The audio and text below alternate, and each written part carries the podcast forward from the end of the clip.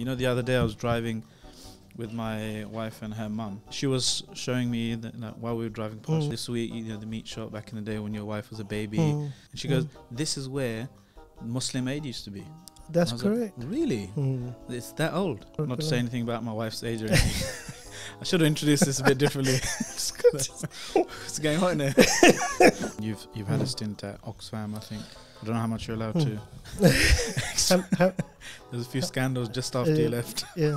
It, it suspiciously. Nokia got closed down after Yeah. I left. Oxfam. Nokia down. I was I, I started off as I, I, was, I started off as a program uh, Mm. uh, sorry a uh, programmer at Nokia, the phone company for those people that remember Nokia. Yeah. And, and And then the iPhone came out. then the iPhone came out.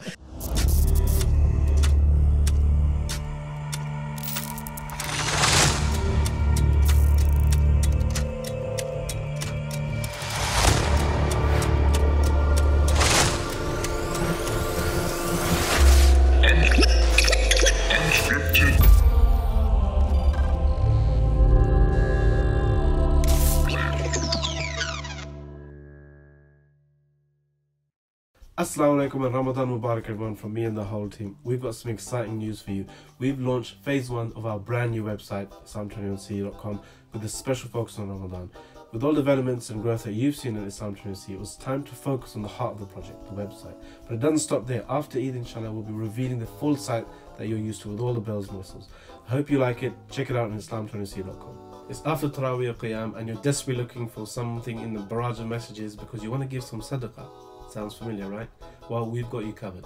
Not only can you give sadaqah to important humanitarian projects via Islam 20's partners on our site, but you can help save souls as well as bodies by supporting Islam 21C, inshallah. Like every Ramadan, we heavily depend on your generous support to raise enough funds so we can deliver on all the impacting, transformative projects we've planned for the next 12 months. Please be generous and remember, this is a unique reward, inshallah. Every donation is not only going to uh, towards the sadaqah jariyah for you, but it's spread into so many different projects that you'll get a share of the reward in inshallah. The demonstrations, the national campaigns, the film production, articles, national khutbah days, shows like this and so much more inshallah. The links in the description, don't let me down and remember to donate. Oh and don't forget to subscribe, we've got some banging podcasts coming your way that I don't want you to miss. Assalamu alaikum and welcome to today's unscripted podcast. We have a very special guest. I say that every week, but this week is a very, very special guest, mashallah. It's Kashif Shabir from uh, Muslim Aid. He's the CEO, mashallah, tabarakallah. He's spent a long time in the charity sector. We're going to talk about his journey and, you know, um, his his current work. Assalamu alaikum, Kashif. It was Shabir, yeah, not Shabib. Did I you said say Shabir. Shabir? Shabir, yeah. Shabir, I said. Is Yeah. it Shabir? Yeah. Kashif Shabir. Yeah, Shabir. Shabir. Kashif, Mm. mashallah. How are you doing? Alhamdulillah. How did you Jazakallah get in khair. today? Thanks. Um, I actually got in from Romford, at my mom's place. Mashallah. Yep. Mm. You kind of embarrass me around here because you come, normally, you Mm. come from all the way from Reading. I do. Mm. and I'm always complaining that I don't want to come in from Slough because it's a headache, it's two hours journey, Mm. whatever. So, how are you finding that? Do you plan on not doing that anytime soon? So I can use you as an excuse.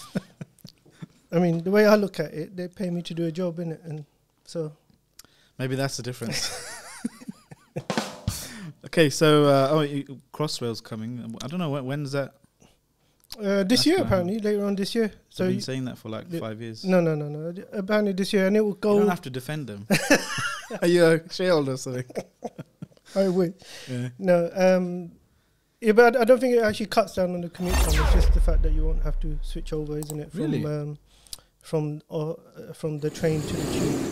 Be the tra- train all the way from Reading to one of the central London stations.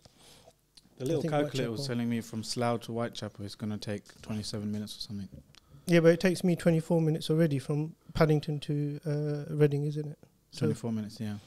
the fast train. Is that what we're talking about today? so did I get the wrong? tell me did, did I get the wrong agenda? I I- I- Uh, It's something to do with check. something to do with charity Next thing work. is something to do with Ukraine and Russia. Uh, before we get into Mm. it, they wanted me to warm you up a bit, warm up your voice, and Mm. also we have this little thing that we're doing called rapid fire questions. Oh, okay. Uh, Omar started that Mm. uh, back in the day, and it's a pretty good thing. So it's simple enough. I ask you quick questions for people to get to know you, Mm-hmm. and you basically give us quick answers. Okay. Hence the name. Uh, don't try and think about it too much. Mhm. And this is the rapid fire section.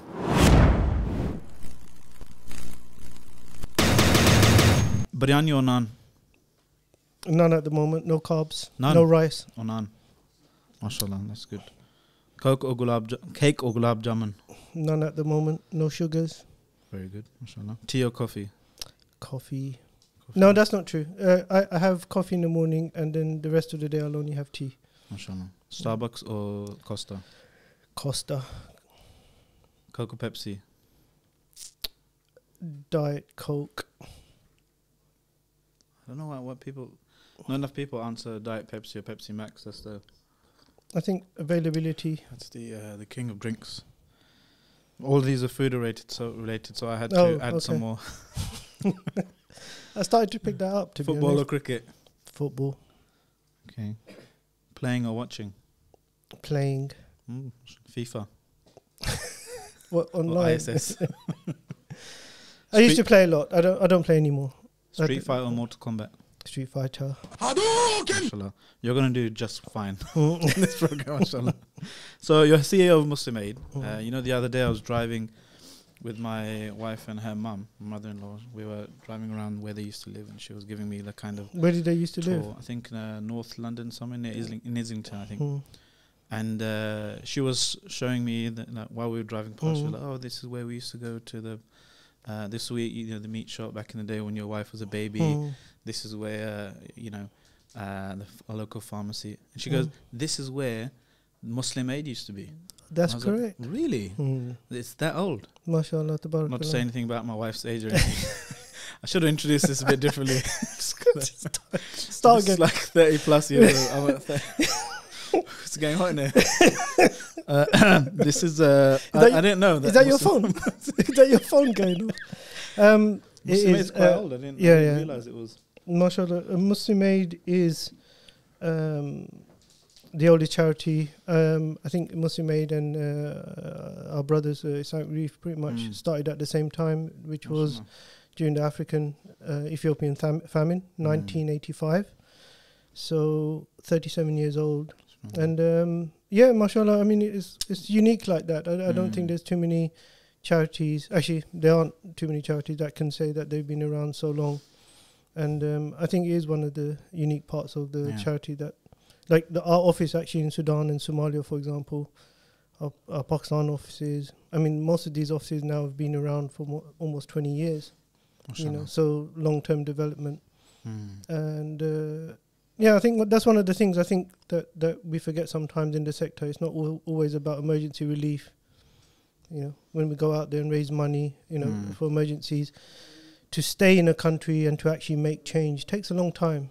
You know, it takes a long chi- time, and, and and some people would argue that that you know after that time, you know, you still see the same problems and stuff. But you know, the Yeah. real change does does take commitment and, and money and resource and, and alhamdulillah we're quite proud that we hang around you know after Mm. those initial disasters are finished so yeah the uh, 37 this 37 years this year Wow. Mashallah. and uh, I, mean, I, do want to get into, uh, you know, some of the work that you guys do and some broader questions about the charity sector. But what about you as an individual? What was your trajectory to the charity sector? I mean, you've you've had a Mm. stint at Oxfam, I think.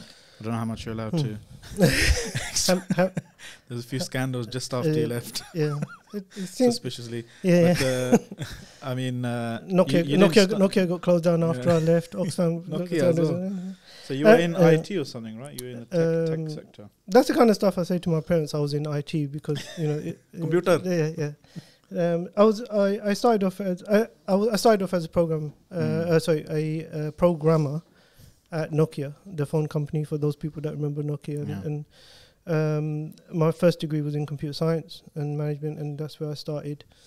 And that kind of took me pretty much around the world. I, you know, I was lucky enough to to be on a leadership program there Mashallah. and um, and yeah, eventually ended up in the states.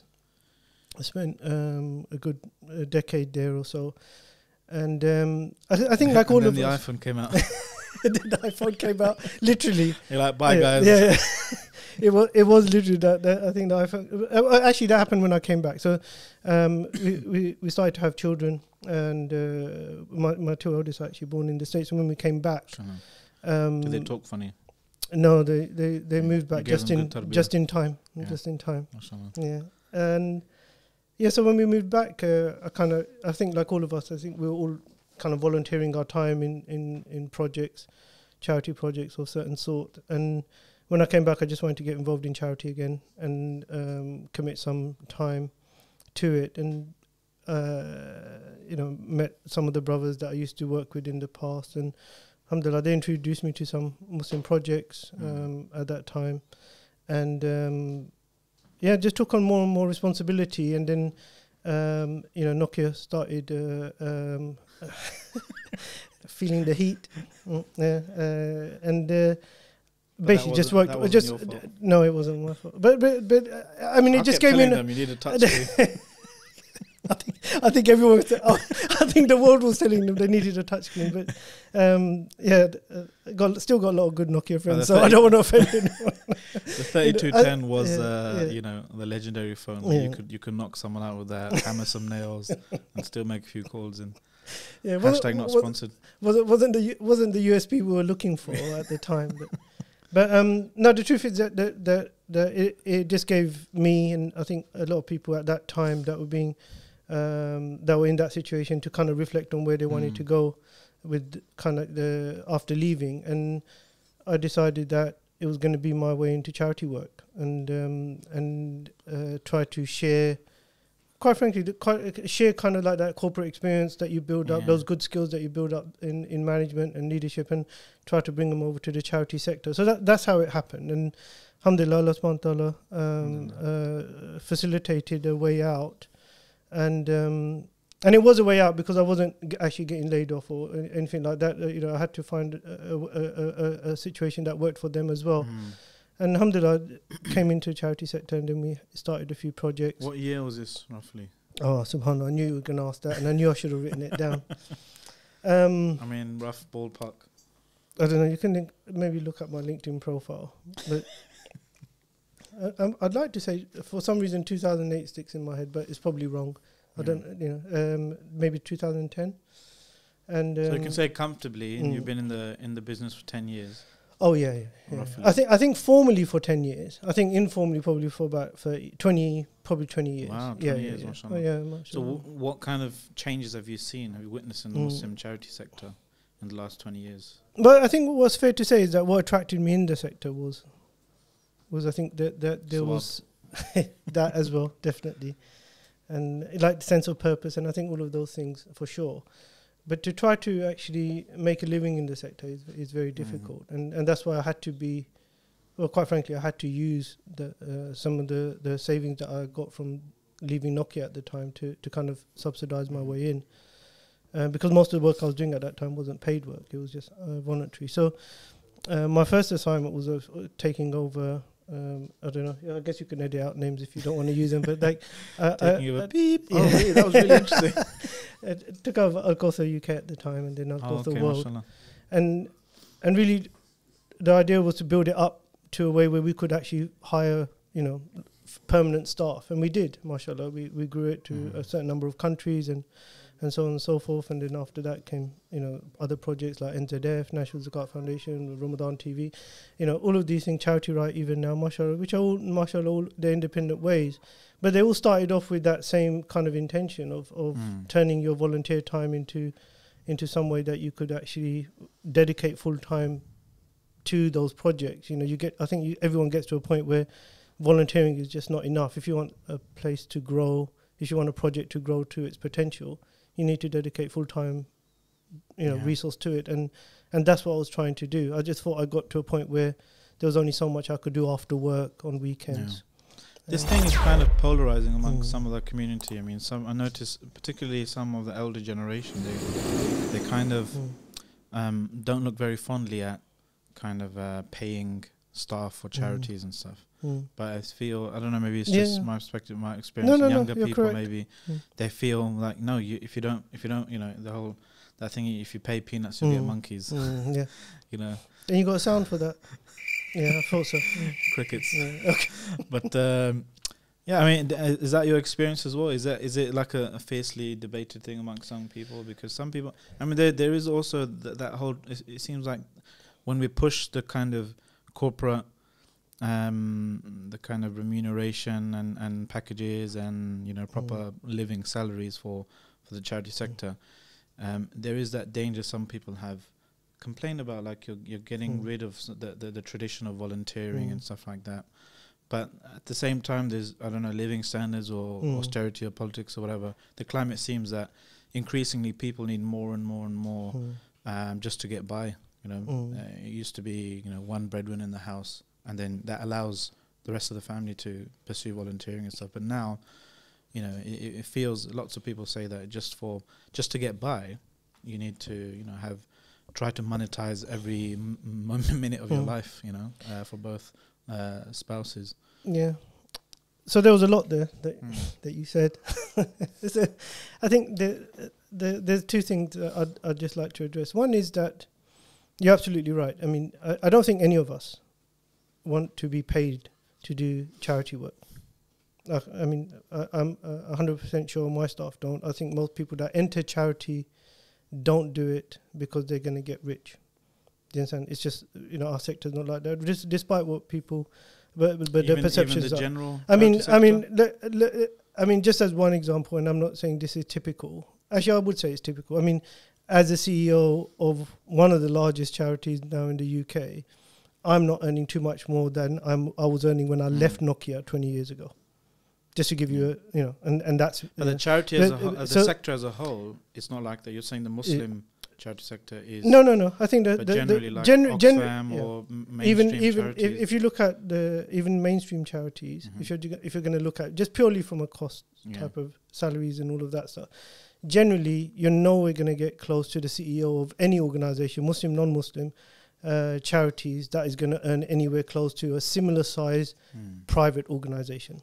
It's just not, you know, you're just not going to find that. And and and um, I think about 25, 30 percent minimum is going to be the, the difference between, say, a CEO of Mm. a hundred million pound uh, charity versus a CEO of a of a thing. So that that's that's Mm. not nothing. And, and and most of those things um, have to be declared, and and and I think uh, you know people can Yeah. fact check that. So that that's always going to be the case, and we kind of like understand that. Uh, uh, I, well, I shouldn't have said it's always going to be the case, but I think the the point I was trying to get across is that no one likes getting paid for this work. We we would Yeah. all wish that we could find some other way to um, subsidize so that the maximum amount of money will go to the beneficiary. And I think this is the question that Yeah. I think you're trying to put across, whether it's our elder generation or the younger generation. When someone gives a pound, they want to make sure the most of that pound gets to make the impact that that it's making. So I think that's the fundamental question that that that that or, or, or, or issue Mm. that we have. Now, that is fine when, like our parents, and my mom, my mom still does, and uh, uh, uh, uh, uh, and most. I think parents um, of our generation are still doing is when you're sending small amounts of money or relatively small amounts of money to Mhm. people that you know, uh, remit, uh, uh, uh, remittances, I think they call it, back back home, and you say give it, you know. To, my mom asked me for, you know, uh, uh, a portion of my zakat every year, even to this day, you know, Mm. that she wants to send back to some family or Mhm. people that she knows in Pakistan. Now, um, when you're doing large charity work, that kind of changes, right? So, uh, one example, I'll just give you a quick example. Like, you know, if you're running an orphanage in Pakistan Mm. now, right? You've got a couple of hundred kids in one orphanage. You understand? Who's going to provide? How are you going to pay for the safeguarding of those orphanages, making sure no one gets abused? Yeah. No, there's uh, um, uh, proper compliance in those uh, um, uh, in those orphanages, making sure the teachers are getting paid, who are also probably poor in Yeah, that country, making sure they're getting a living wage. You understand? When you start to scale up these programs, that's when these questions become harder to, um, or, or, or, or it becomes harder to um uh, do it in the same way that we used Yeah. to do charities in the past. And so, you know, it is the hardest thing, even for charities today, any charity, to raise unrestricted cash, which means Yeah. that basically give me money that I can spend on whatever I like to Mhm. run my organization. Because donors don't want to do that. Donors want to say, okay, I want to give it to that. Do you still find it that, that that's the case? Yeah, uh, with most people, it's the case. Mhm. General general publication, uh, general public is the case. Mm. And and I think this is the second point that I was going to raise is that what I think charities need to do better, or we need to do better, of as Muslim Aid and I, I think others as well, is that we we really need to do a better job of explaining what is the true cost of actually delivering aid Yeah. nowadays. Mhm. Do you understand? I mean, uh, another good example is like transfers, money transfers. Most of the countries we work in as Muslim aid are vulnerable states. That means their banking systems are normally, uh, um, what can I call it? Fragile. yeah, like you know, they could they could be. I mean, uh, uh, uh, you know, we had a coup in uh, Myanmar, we had a coup in Somalia. Mm. You know, and, and every time that happens, and, and there's a change in government, obviously there's Volatile. there, it, it's volatile. Yeah, Mm. that's the word I was looking for, volatile. Um, and every time you go to a bank then to transfer money, not hundred thousand pound, not two thousand, maybe you're transferring a million pound. Yeah. Do you understand? N- the charges that that now entails is going to be a lot more than me sending money from here to France. Yeah. You know, who pays for those charges? You know, Mm. do they come out of the donation that you gave for that cause, or do we have to find another way to go? Mm. So what I'm saying that's just one example. I mean, uh, uh, people talking about the cost of oil, for example. Mm. Our food packs for Ramadan have literally doubled in price overnight.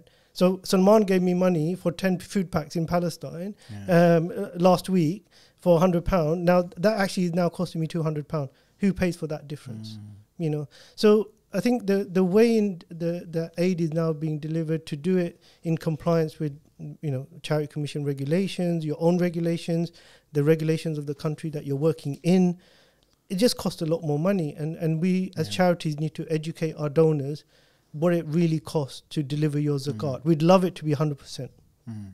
Trust me, we would love your zakat to be hundred percent, but how do we raise the extra money to deliver that zakat, that pound Yeah. that you gave us? How do we do it? So, so I think it is changing, and, and, and I think our job as a ch- from the charity sector, our job is to educate Mm. um, the donor what it actually costs, and I think from the donors, I think is to kind of maybe appreciate we that. want to have a, a, a foster appreciation Mm. amongst donors as well and the general Mm. public that wait we we need to think um, a bit more broadly when it comes to our Mm. sadaqah and our zakah it's not just Very good. kind of um, you know thinking that this this this money I'm giving is going to go Mm. direct to Mm. I need to we need to think of systems and structures and processes that professionally actually solve the issue Mm. and that costs money I mean uh, But I think, I think uh, sorry, uh, the other point that I was going to make, uh, which Yeah. I thought you were going to lead on to with that, those things, Yeah. but you didn't.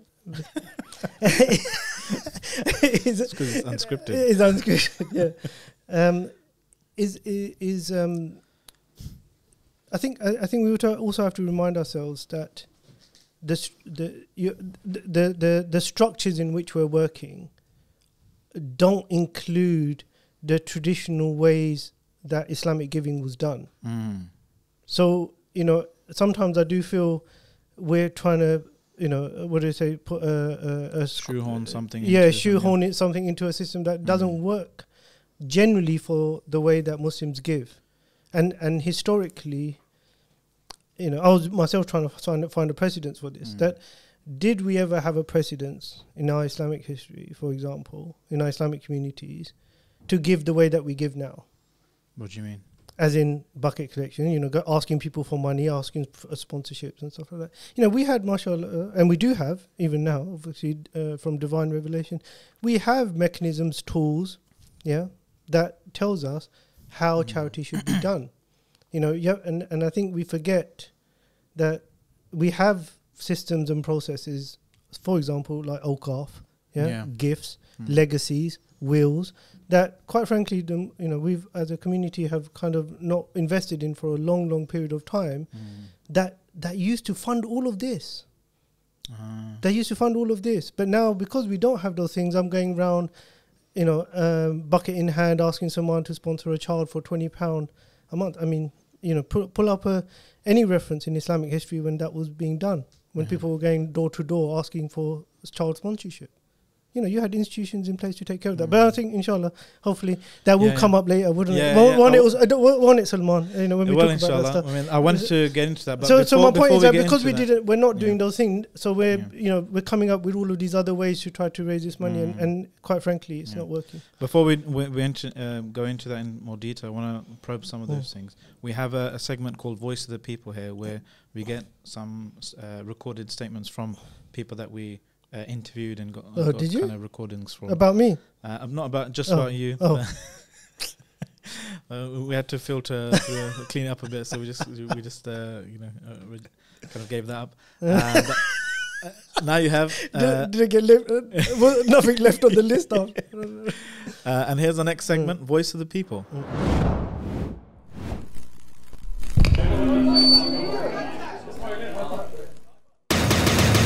Sheikh, what areas are you concerned about regarding global ummah matters? Uh, there's so many areas, subhanAllah. Uh, uh, we know them all, really, right? But um, I suppose what comes to mind, and this is not maybe the most important, but just what comes to mind as, as an answer right now, is uh, connected to the question itself, and that is that our ummah do not think on an ummah uh, level, right? We we are, you know, buying into the narrative that, you know, we are fractured, and we shouldn't think about each other, nor help each other, and our problems are local. No, no, we should work on the local, but think global. And our ummah needs to know that it is a great ummah. It is a great civilization. You know, living as a minority and the challenges you face, sometimes you think, you know, you're just weak, you're just, you know, small, you don't have much. Believe and realize, you know, what your identity is, what your history is. It's great. It has always been great, and it will always be great, no matter what the predicament is. So there you have it: work local, think global. MashaAllah. Yeah, When you said voice of the people, he's a man of the people. not very representative, was that? Yeah, he's just an average, uh, mashallah, random upstanding member of society. so, voice of the, uh, uh, uh, work local, think global. Mhm. Remember that you're part of a broader, Mhm.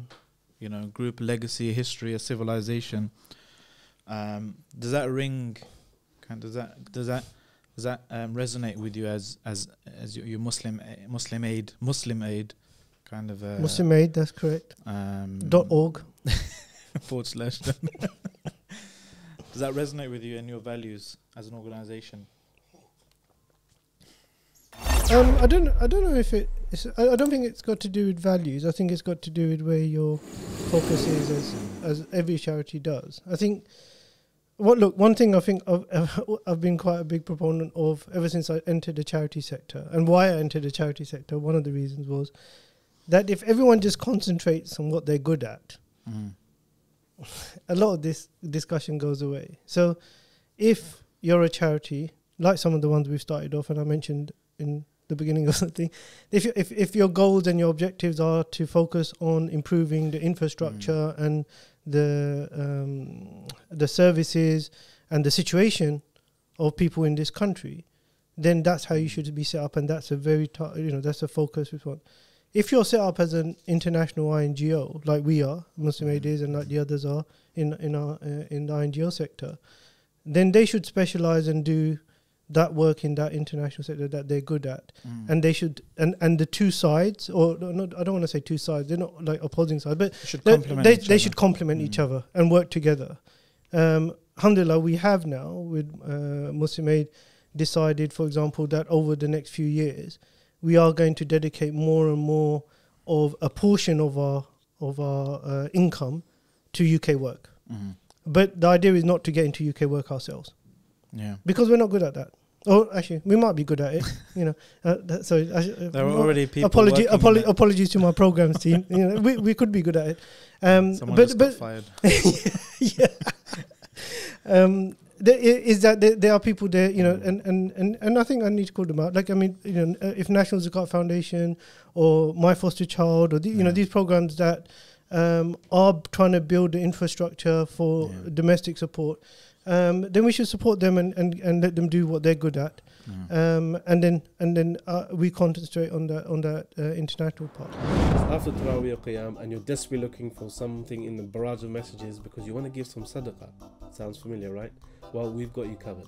Not only can you give sadaqah to important humanitarian projects via Islam 20's partners on our site, but you can help save souls as well as bodies by supporting Islam 21C, inshallah. Like every Ramadan, we heavily depend on your generous support to raise enough funds so we can deliver on all the impacting, transformative projects we've planned for the next 12 months. Please be generous and remember, this is a unique reward, inshallah. Every donation is not only going to uh, towards the sadaqah jariyah for you, but it spreads into so many different projects that you'll get a share of the reward in inshallah. The demonstrations, the national campaigns, the film productions, articles, national khutbah days, shows like this, and so much more inshallah.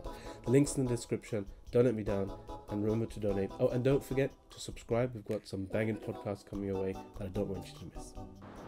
It is because it's still part of thinking globally and thinking big. Mm. Local is part of the Mm. global mosaic. right? Yeah. If you strengthen yourself and your own get your own house in order, you as a community, the Muslim community in the UK Mm. has a huge amount of influence a- around the world. Right, we saw this with the, the demonstration with Mm. uh, about the Uyghurs, for example. Um, there were ripples around The the, world. Palestinian one as well. yeah, Mhm. Palestinian Mm. now. Uh, you Mm. know, i- a f- few decades ago, Mm. it was maybe a few Mm. people at a demo, you know, bunning up some cars. Mm. But now it's like 250, 300,000 odd people in Hyde Mm. Park, you know, and it has ripple effects Mm. around the world, you know. Mm. Um, and, and we, you know, even Muslims becoming politically more Mm. active and, and more powerful, we, in, in the Western world, for example, UK and, and, and USA in particular, there are so many policies that are decided here that Mm. negatively impact Mm. Muslims uh, overseas that create refugees, Mm. that create um, poverty, right?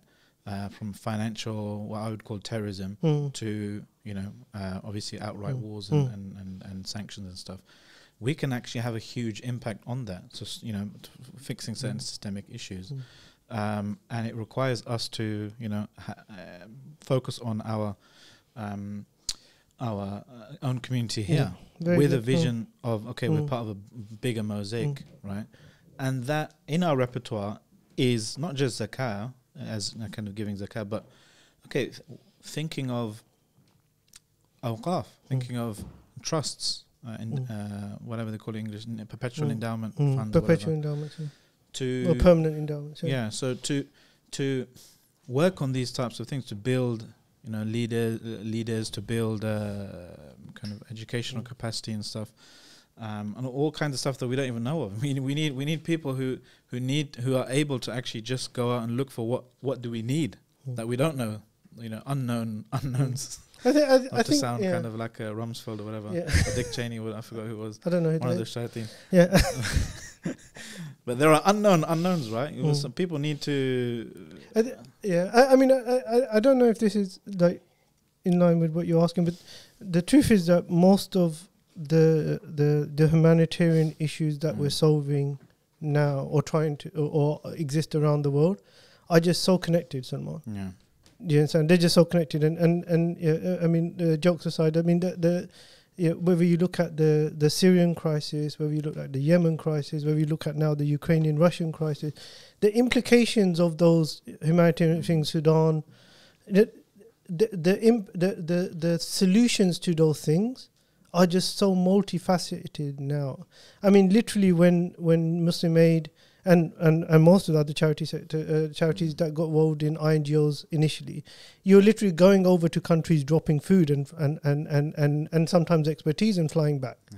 Lit- That's what you're doing, like in the, in a, in a conceptual sense. Mm. You know, you're you're you're you're, you're you know the you're taking food parcels across, literally from the west, and taking a few pictures. yeah, yeah. and And then yeah. you know, then you realize one minute if you're doing that, then you're destroying the local economies because if Mhm. you're giving them food, then no one's buying the food locally grown, and then they're not getting their money and stuff. And so then we moved on to like trying to you know this whole localization agenda and trying to empower the people in their own land so that they can buy their grow their own food, sell it in the market, sell it to people that uh, uh, that that you give money to maybe or cash grants to, and then they can buy the food from local. One thing that the, the, the- everything is just so connected now. You know, I remember when I was studying economics in in um, uh, uh, in A levels or GCSE uh, uh, that you know I, I don't know if you remember. they were called O levels back then. uh, no, no, they weren't. And don't don't press any of those buttons. Um, you know, you, you you know, I, I don't remember if you, you know you saw these pictures of, of food mountains in Europe, right? Because we had this. Well, I can't remember what it's called now. The you know when the when the uh, European Union used to buy back um, all the access uh, food that was grown by the farmers to keep the prices of yeah, yeah. of, of, of wheat and stuff at a certain stage. Mm. So and then and then you couldn't donate those mountains of food because if you donated those mountains of food somewhere else, it would affect the economy. So you Mm. know, it was just such a weird, weird, weird situation. But the, the point being that ev- the solutions for these humanitarian crises now are, are just multifaceted. When I used to work at the Red Cross, I remember being on a call with um, uh, or, or receiving the the minutes or outcomes of a call with various foreign uh, officials that were talking about the Syrian crisis that had just started in. Subhanallah, the, it, it was 11 years yesterday. Think Yeah. the the, um, the Syrian crisis, and um, and and we had uh, trucks of aid that were lined up on the Syrian border, but obviously the negotiation had to happen with with Russia to allow those trucks to go through. Mm. Now, I think in the past you could never consider an an INGO sitting around the same table as you know people that were starting or Yeah. you know I- involved in wars and stuff. But that has to happen nowadays. Mm. Charities have to sit with people they don't like, actors around the table Yeah, they don't like to solve problems. Um, and this is only going to increase because the, the, the levels that we should take. I mean, Mm. even look at the Ukraine Russian crisis, Palestinian crisis. I can do Muslim aid, and I think this is very important for, for people Mm. to li- hear, is that just doing charity work is never going to solve the Palestinian crisis. And this is where that holistic thing that you're Mm. talking about comes into it, whether that's raising awareness of those issues with uh, local governments or um, uh, participating in, in legal non-burning car demos uh, that, that we do. Uh, you know, the- you know, uh, uh, uh, the rightful ways to protest in the in, Yeah. in these countries because, like it or not, we are in countries that have a certain influence Mm. on decision making that happens in those countries So where those problems exist. And, uh, we need to we need to fund as a community yeah, so, so, so very good, and research. yeah, that, yeah, that- very good point. I think I think one of the one of the areas where Muslim charities uh, as a whole are lacking is that um, unlike places like Oxfam or, or, uh, some Mm. of the, the some of the larger uh, charities, is um, our advocacy is quite poor. Mm. Um, so you know we don't have advocacy departments, research departments, uh, and larger NGOs do have. what would a research department do at Muslim Aid, for Uh, example? No, I, I think I, th- I think they call it advocacy and research, but, but basically it's looking at stuff like this. You know, what does it actually Mm. uh, create to solve a problem, right? Mm. Basically, in, in the most simplest terms, like you know, somebody's hungry, like- like, you yeah, can give like- them a like yeah. give a man a fish kind of thing. That, that yeah, like someone, someone, uh, you know, and uh, this is why I'm so ge- some um, imam, um, I shouldn't have said imam, a person. Said it now, innit? Can you edit that out? there, there, there was someone made an announcement in in a mosque uh, the other day. You're trying to find the right button. Uh, uh, someone made an announcement the other day about, uh, when the um, uh, one of the the crises. I think it was to do with. I I think it was the the Palestinian one just Mm. before Ramadan last year. I think wasn't it? Yeah, and um, said that you know the least we can do is donate money to charities. And I was sitting in in the crowd, and what was going through my head is, well, you could give me a million pound, and I can feed those people. I can get them healthcare because Muslim Aid does have Yeah. uh, projects in Palestine. I can do all of that, but that's not going to solve the Palestinian crisis, is it? You know, the you know the the, the long term solution is someone has to do some advocacy. One of the things we could do better Yeah. as a sector is fund together. Mm. Because I don't think any of us are uh, probably got enough money to, but you know, think tanks and and and and, and, yeah, and yeah. research papers and I mean, and stuff we, we, we Uh, had a, to- we had to then- to give uh, us evidence, uh, to build up an evidence Mm. base, to allow us to intervene in the way that will actually get us closer to I mean, we, we, we had podcasts with Norman Finkelstein, right? Mm. And he, it was like a Saturday morning where he was, and he was like, Mm. I was just kind of casually for fun going through these international criminal court Mm. briefings, yeah, yeah, as you do on a Saturday morning. yeah, And he's like, you know, all of these, this big Mm. pile of arguments are British, London-based Mm. barristers writing arguments, Mm, uh, basically in defense of uh, Israel mm, um, for their ongoing settler colonialism in, in, in Palestine. Uh, and all of those arguments are about the the word the mm, right in some UN resolution or whatever. And he's like, this is what this is what the the, the, the whole thing is is built on, mm. right? The whole uh, solution uh, to this problem of the dehumanization Mm. of Palestinians and the fact that they're not given standing Mm. in the international community, basically, to bring a case against Mm. the, the many the many crimes of the Zionist uh, occupation. And I was thinking, imagine Muslims have so much money. Mm. We always get kind of hyped when we see, oh, uh, 200 million pounds a year, or whatever. In, in That's not my salary, but I don't know why you. Why, well, I don't know why you said like 200 two million hundred pounds a year, they say Yeah. uh, every Ramadan Yeah. Muslims donate, for example. Yeah, Five hundred, yeah. 500 million, Mm. subhanAllah. And I was thinking, imagine if we just got just sorry, sorry, 1%. 100 million in 100, Ramadan, 500 million maybe Yeah. over across So imagine yeah. if we had if we if we got the, the the most expensive barristers there were to focus Mm. on this, and we we hired them instead of Mm, mm. you know Israel uh, Israeli kind of Mm. uh, uh, apologists and politicians. Yeah, I mean, people. look, I don't, I don't you know, uh, um, Muslim Aid is obviously non-political, as everyone knows, uh, and uh, I d- we don't have. uh, I mean, as a think- community, yeah, as, I- yeah. I think at the community, like I said, I think the gap is Mm. that we don't have, um, we haven't come together to invest Yeah. in, in in in think tanks and advocacy groups that can evidence the interventions that we make. Um, and and I think looking at it really and also just uh, uh, find holes of of stuff yeah, that we're not doing yeah, yeah, that we could be doing. And I think you've got some Mm. uh, uh, um, I've got some uh, holes. You've got some questions about, uh, uh, uh, you know, what, uh, uh, how uh, how we should bear evidence our interventions in the first Mm. place. But um, I think the, the the question that should be we should be asking of ourselves is that when we are making uh, a donation or if we're doing an intervention, Mm. are we really doing that to make ourselves uh, satisfy ourselves and our nafs inside, or are we actually doing it to solve a problem? Mm. And and a lot of our giving, a lot of our giving, is normally because we feel that we are trying to satisfy our, Yeah. our ourselves. So you know, uh, uh, uh, we don't question. I don't think we question ourselves as a donor? as a donor as a donor i don't think we question ourselves Yeah. enough on why we're giving you know it's very it's a lot easier it's a lot Should easier the donor? Uh, let me let me just finish so, i think it's a lot easier as and i'm talking myself as a donor Mm. here it's a lot easier to give 10 pound to a cause whether it's a palestinian yemeni or any of these causes syrian cause it doesn't have to be political non-political but you give a Mm. cause and and or a 100 pound or a thousand pound or even a million pound right and you sit back and think your job is done You Isn't it and then- though? but As a Mm. donor, isn't there now the job? or is now it's part of your your job. challenge here? Now, now it's your job to use that million pounds. No, no. th- but this is what I'm saying is that NGO work can only go to a certain extent, right? So we don't. We, if we're not involved in the other parts of that puzzle that will solve uh, solve that problem, we're in the charity business.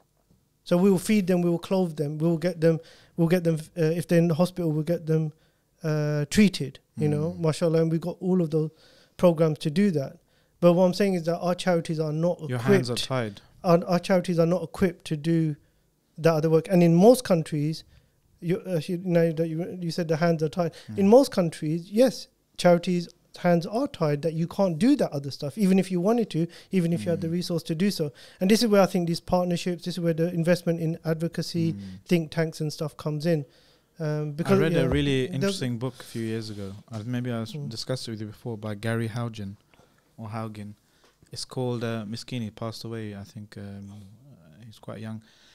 It's called The Locust Effect. You couldn't remember the guy's name, and you Yeah. think he's quite young. Yeah, Okay. his name's Gary Haugen, Oh, but I don't know how to pronounce it. Haugen, Haugen. mm, Um, it's called The Locust Effect. Why Yeah. the end to poverty requires the end to Mm. predatory violence. And he he was part of something called the International Mhm. Justice Mission, where I mean he was looking that he was basically saying, look, as as a global community, we spend this many billion pounds a Mm. year, but it only requires this many billion dollars, which is less that Mm. figure, to actually effectively end poverty. yeah. But what happens is you go into a, you know, again and again, you go into a town, village, whatever, you help someone, let's say a woman become widow, she's got kids to feed, you give her a shop, you set her up, yeah, and she's now, you know, yeah, kind of uh, providing providing for her family and, and, and safe and so forth. When you now, when that happens though, in most of these places, she's a subject to predatory violence Mm. her neighbor can come and take over her shop now. She's there's no there's no qadi anymore. Mm. There's no judge she can go to. There's Mm. no um, access to justice. Yeah, and she falls back down into poverty as a result. Mm. So he was saying from that perspective, they they that kind of advocacy work or whatever, that they're trying to basically get effective access to justice. They're looking at from that angle. Maybe they have an agenda, Mm. whatever. But Mm. it was just really interesting that you I would I would never thought about this in a million years that you know uh, in order to stop poverty you need to have uh, a functioning police force a Mm. functioning justice Very system or some Mm, mm. functioning you know and they were saying in the, these countries for example police is just basically paid Mm. um, kind of protection for Yeah. rich people. Yeah. Right? And it's, it's, a, it's a it's a it's a good point. Uh, uh, but just to point out that that's just one of many Yeah. theories that talks about how we can solve this global poverty problem. With uh, not a fraction, but a lot less than what we actually Yeah. spend on trying to solve this problem. What so are some that, of the other you know, so, so you know, like minimum wage. So, for example, there was a very good study. I can't remember the uh, uh, name of the the book, um, but maybe we can put it up afterwards and stuff. Is that uh, no? Uh, was talk, you know there there was uh, um, a study done on where they gave everyone a minimum wage. Mm. Everyone was given a minimum wage. Is it universal basic income? Yeah, that's I think that's what what, yeah. So so you know that the the the, Yeah. the study and, and you know according to that study that's all you know that would solve the world's problem. Just make Yeah. sure everyone got I think a Elon Musk said of something that, like that as well. I mean, going, but that's going in the future when robots have taken over our jobs. and then give the, the then give the humans will never happen to minimum, me.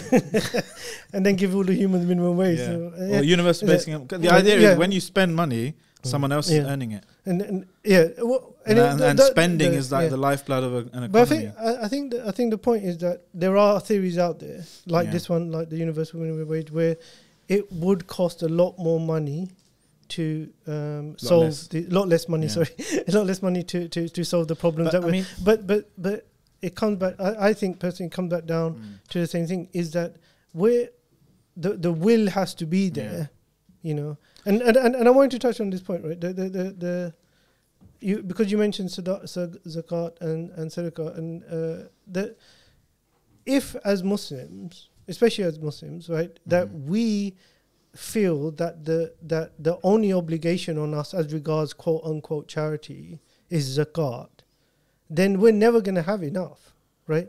It was historically from uh, uh, the time of the Prophet onwards, the issue was never zakat. The issue was never zakat. Zakat was like prayer. It is like prayer, right? It's not like oh, you know what, you should give some charity. You you shouldn't just give fajr, yeah, or zohar, asr, right? Z- I'm saying zakat's the very minimum that we are supposed to give. Mhm. It- you know, like the uh, uh, some of the ulama have said that, that zakat is more like a tax. You don't choose to pay Yeah. it, right? It's an obligation on us. Some of these things are only going to get solved once we get into our own mentality. And this is when I was giving the example about just giving money, is that if we go above and beyond what is due on us, mm, you know, just like the Prophet said about the Sunnah prayers and so on, that that un- unless we get it into our mindsets and uh, into our communities, that look to solve some of these problems, you are going to gi- have to give more than what is due. And at the moment, and, and every charity can attest to this, is that the majority of our income comes in in Ramadan. Why? Why Mm. does it come in in Ramadan? so he gives the card. That's when most people give zakat. You know, it shouldn't be like that, right? It shouldn't be like that. Wait, didn't you you, just say a hundred million in. Ramadan and five hundred million around the year? Yeah, it's no, but most most of the income, most of your income comes in Ramadan for Yeah, most charities. I got you now. Oh yeah, yeah, you have. Those are estimates anyway. Just playing around with numbers. But, it- but uh, mo, mo, mo, most Yeah. of like, uh, uh, and even if you say okay, it's fifty percent, right? Yeah. So, it's- but, but, but a lot, majority of your income comes in for Mm. Ramadan and the seasonal campaigns, Qurbani even. Let's add that, right? yeah, yeah. So between Qurbani and Ramadan, if that's where you get most of your money um, uh, for the Muslim charity sector, and most of that money generally is zakat money because that's when people want to get the reward and all of that stuff. Then, and then on top of that, when we get that zakat money, you don't want us to obviously use admin and pay Yeah, for wages yeah. out of that money. You want 100% zakat. Then how do we pay for these, you know, wider projects? Mm. advocacy, you know, research, um, uh, safeguarding, and all of these other admin things that I you do want to go into that. I do want to go into. I want to go into the whole admin Yeah. Um, kind of fees discussion and Okay, stuff. right. You know, um, So I was just trying to get out the other question because Yeah. I couldn't remember what you asked me, so I started talking Yeah. about this. no, no. I mean, in terms of that, that the the you know, how do you actually solve the problem? Right. It's Mm. not every day I have a, a CEO of a, a, a, an international NGO. Yeah. Uh, that's what I was trying to explain to your team before I came on the show. But That's why we got a good tea out. PG tips here. Or Twinings, I mean. Uh, th- uh, it's not every day. So I want to hear from you. What are the global kind of, before we go into, you know, the need to, to uh, and the different ways to fund what, what the Mhm, solutions are, what are the problems in the first place, right? What are the problems you see from an international, glo- from a Mm. global perspective? The ummah is suffering in this way, that way. What are the actual issues? Is it the issue of okay, there's not there's poverty, there's food poverty. Is it Anything else? What What's the kind of from your perspective? What are the main global challenges? The main global challenges.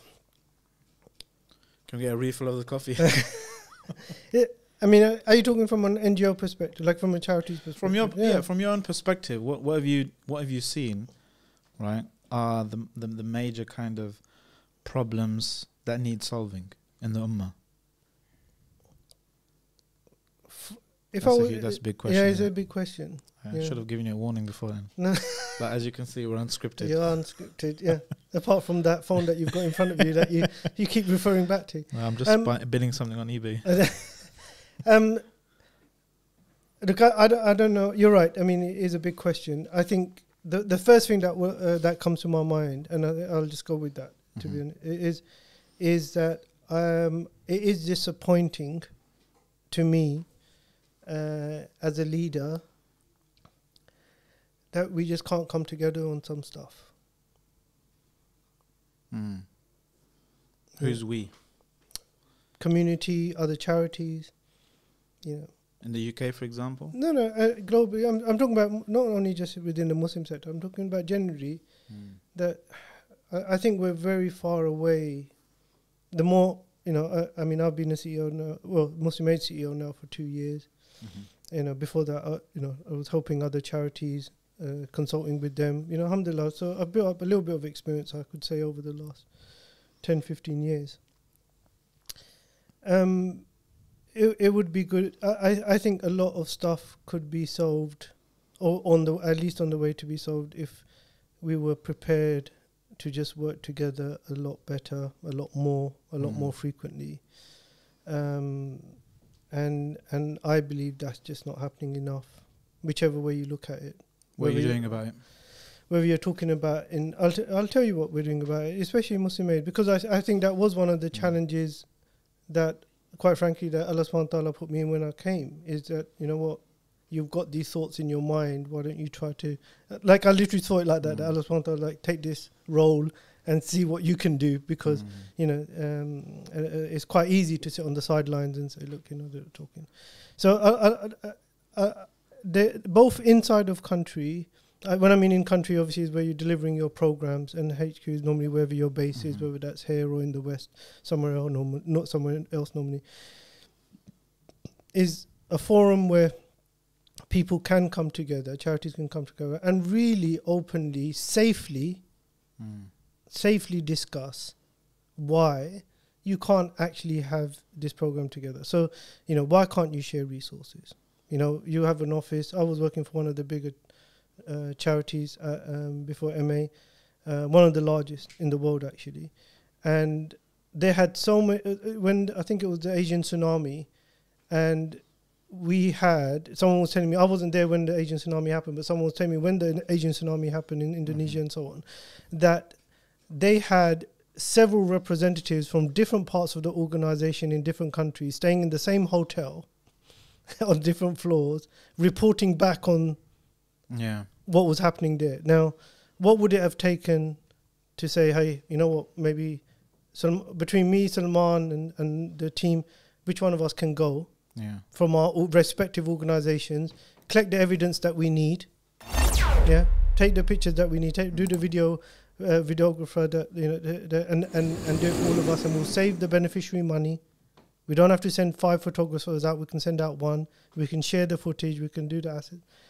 Simple things like that. That's just a simple stuff. On the programming side, it's even wider. I mean, you know, you go to any of the the countries that we work in, right? I mean, you got infrastructure there. Someone's got an office. Mm. Charity A's got an office. Charity B's got another office. Charity. Now, what would it cost of all of them to come into that one place in Islamabad Yeah. or Sudan or, or, or, or, or, Somalia and share some resource, save some money?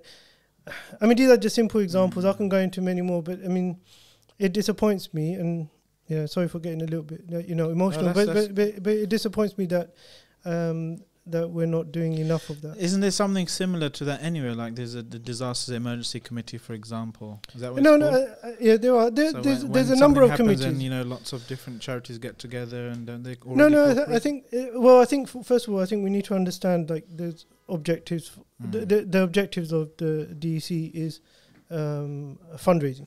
So Mm. you know, you you, you uh, as a member, you, you join them, and then they they put appeals out, and then they raise money, and then those members, partners, some or all of them, then uh, deliver the programs that the Yeah. DEC have raised money for. So they'll uh, together they can afford a TV advert, whereas by themselves you wouldn't be Ah, able okay, to yeah, yeah. afford a TV advert or a radio advert and stuff like that. So they'll get that time, they'll raise that money, and then mashallah they'll distribute it Yeah. amongst their partners. I think there's 15 of them now. We're not uh, there at the moment, but inshallah Mhm, our goal is to be one of them as well. mhm. Um, and then one or more of those par- partners would then deliver the the money that they've raised. So So you're so the they- so Muslim they- charity so- sector isn't so they- as organized? no, no. So what I'm saying is that, that that's got a particular purpose to Mm. fundraise and raise awareness for certain Mm. disaster for emergency relief, right? So emergencies they raise Mhm. um, and and the, and and the thing. So that's not an objective of theirs. The objective of theirs is not to bring together, right, the various charities and collaborate on Mm. programs.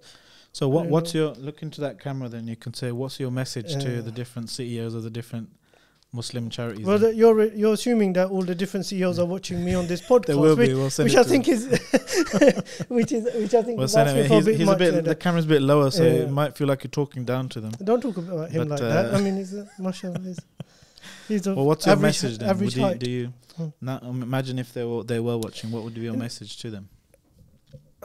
I don't look. I, I don't think I'm experienced enough, or or or, uh, or, uh, or It's always a good start. To Uh, start humble and then give him a few slaps. give him. no, no. I, I, I, the, mashallah, the, the, I, um, I I still consider myself pretty new in, in the sector as a whole and, and, and, and in the role. But I think the, the, the truth is that I think if your intentions and the sincerity is there to just talk, I think the, the, the issues come out themselves. I think Yeah. the, the, the, the, I'm a big believer that, you know, if you're sitting around the table and you're talking, you don't need an agenda. You don't need, you know, and uh, those things that are troubling individuals will Yeah. come out. And and at the moment, I think we're even finding it difficult to just frequently. I'm not going to say it doesn't happen because So we are do. you, are you saying that, that basically frequently there should be some kind of Muslim charities forum? There, Isn't there already one? mashallah, tabarakallah, there is a Muslim Charities Yeah. Forum, and they're doing good work. And um, uh, uh, alhamdulillah, and there's. Uh, uh, I mean, does it do what it says on? Is that what it's for? Is it to bring all? the No, I think I, th- I think I think look uh, like the DEC. You use DEC as an Yeah. example, and maybe you should have done your research better before you ask those questions. But but but all of, I'm saying that all of these places have objectives. You Yeah. ask me what I think is the biggest thing that I Mm. see, regardless of how many of them there currently are. You name two, I can name you half a dozen more that Mm. exist. All I'm saying is that what disappoints me personally as a CEO is that I don't think we, Mm. we collaborate enough in the sector Mm, to solve mm. some of these problems. And like you've, uh, mashallah, uh, articulated well enough, that these problems are getting more and more complex to solve. Mm. So if they're getting more and more complex to solve, and Muslim Aid definitely know we can't do it ourselves. And when Mhm. and, and and and so yes, you asked me what Muslim Aid are doing. We have made it our strategic priority to. f- Uh, I already mentioned one, for Mhm. example, the the UK program side. So we have made it a priority of ours to now every year, hopefully increase Mhm, our proportion of income that goes to UK program Yeah. and that money is going to go to partners in the UK. We're not going to we're not getting into the UK work ourselves. Mhm. We're not doing it for publicity. We're not doing it for PR just to take our pictures and stuff like that. We're actually giving it to partners in the UK that are good at things like youth violence or preventing the cycle of violence. We're uh, giving it to Yeah. uh, um, uh, poverty relief in the UK, homelessness that we uh, uh, uh, uh, sorry. Um, uh, food programs in winter and all of that stuff, and and inshallah the idea is to increase that here and and abroad, mashallah, even over the last two years, we're changing our international structures to make our country offices a lot more empowered and independent, so that they can come up with the solutions and, and uh, of and the funding, quite frankly. Mm. So the dependency on uh, Western uh, headquarters like ours and uh, is less and less over time. Mm. And, and and so inshallah we we have taken on that journey. Most of our country offices now are partners. You Yeah. understand? They either partner offices or they're partners with different names. So partner offices meaning they still use the Muslim Aid name. Mm. Partner o- partners uh, that don't you know that that happen to be local partners that that deliver the aid on your behalf and we'll raise money for them. I think that's the kind of things that inshallah we would like to continue to do. Yeah. And then I've got yeah, alhamdulillah, we are working with uh, other INGOs um, uh, on uh, delivering some of those Mm. programs. So that, well. that, that thing you mentioned that that that problem. But that is a strategic priority Yeah. for Muslim Aid going forward. Like I mean, uh, it's in our it's gonna it's in our strategy document, and and inshallah we'll report against that um, going forward as well. You know, We'll So have you back in a year to see how you've, Yeah, uh, yeah, yeah. you've done. Well, you don't have to have me back. Yeah. You, you can see in our annual reports and stuff. But, But know, I mean, that, I wanted to yeah. just just. but that's a back of what you commitment, inshallah, for yeah. from Yeah. MuslimAid.org. وفقكم الله. After Tarawih or Qiyam and you're desperately looking for something in the barrage of messages because you want to give some sadaqah. Sounds familiar, right? Well, we've got you covered. Not only can you give sadaqah to important humanitarian projects by Islam 21C's partners on our site, but you can help save souls as well as bodies by supporting Islam 21C, inshallah. Like every Ramadan, we heavily depend on your generous support to raise enough funds so we can deliver on all the impacting, transformative projects we've planned for the next 12 months. Please be generous and remember, this is a unique reward, inshallah. Every donation is not only going to uh, towards the sadaqah jariyah for you, but it spreads into so many different projects that you'll get a share of the reward in, inshallah. The demonstrations, the national campaigns, the film productions, articles, national khutbah days, shows like this, and so much more, inshallah. The links in the description. Don't let me down, and remember to donate. Oh, and don't forget to subscribe. We've got some banging podcasts coming your way that I don't want you to miss. We from that from that perspective you know that that problem you you highlight you know that there's not as much working Mm. together uh, and No, cooperation uh, as like I said, you asked me about my. Yeah. opinion. yeah, And, and, and you think it should be at this level, but we're Mm. currently over here, and you're trying to push it up here. Uh, and as a result, you know, it leads to, you know, um, uh, benefic not beneficiary, the supporters' money basically being uh, spent and, and, and more efficiently. That's all. less Mm. efficiently at, at the Mm. moment. Oh, okay. okay. Um, and this this now is a good segue to talk about the whole. This is probably one of the reasons why people are adverse to the whole admin costs, Mm. admin fees, all that kind of the rise of the hundred percent donation policy Mm. that really uh, kind of inspires uh, lots of people to give more and more and more, right? Um, so I really do want to get into that. But before we get into that, we've Mhm. got another little segue. And next, our next uh, segment here is uh, The Muslim Aid advert. what's it called again? You've been served. Oh.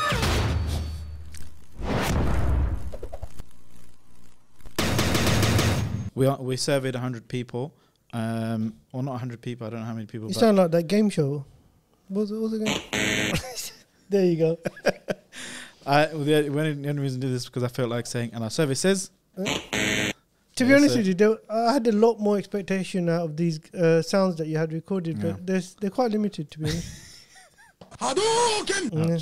All right. Um, so you know you how, you know how it goes. Family fortune style thing. Something vaguely That would imply relevant. that I, s- I spend Right. a lot of time watching TV. You did. You did. Back in the day. Right, Yeah, not name? now, Was it not Nicky now. Campbell who used to do it? No, no, it was the other guy. I don't know what you're talking about. Pious, mashallah.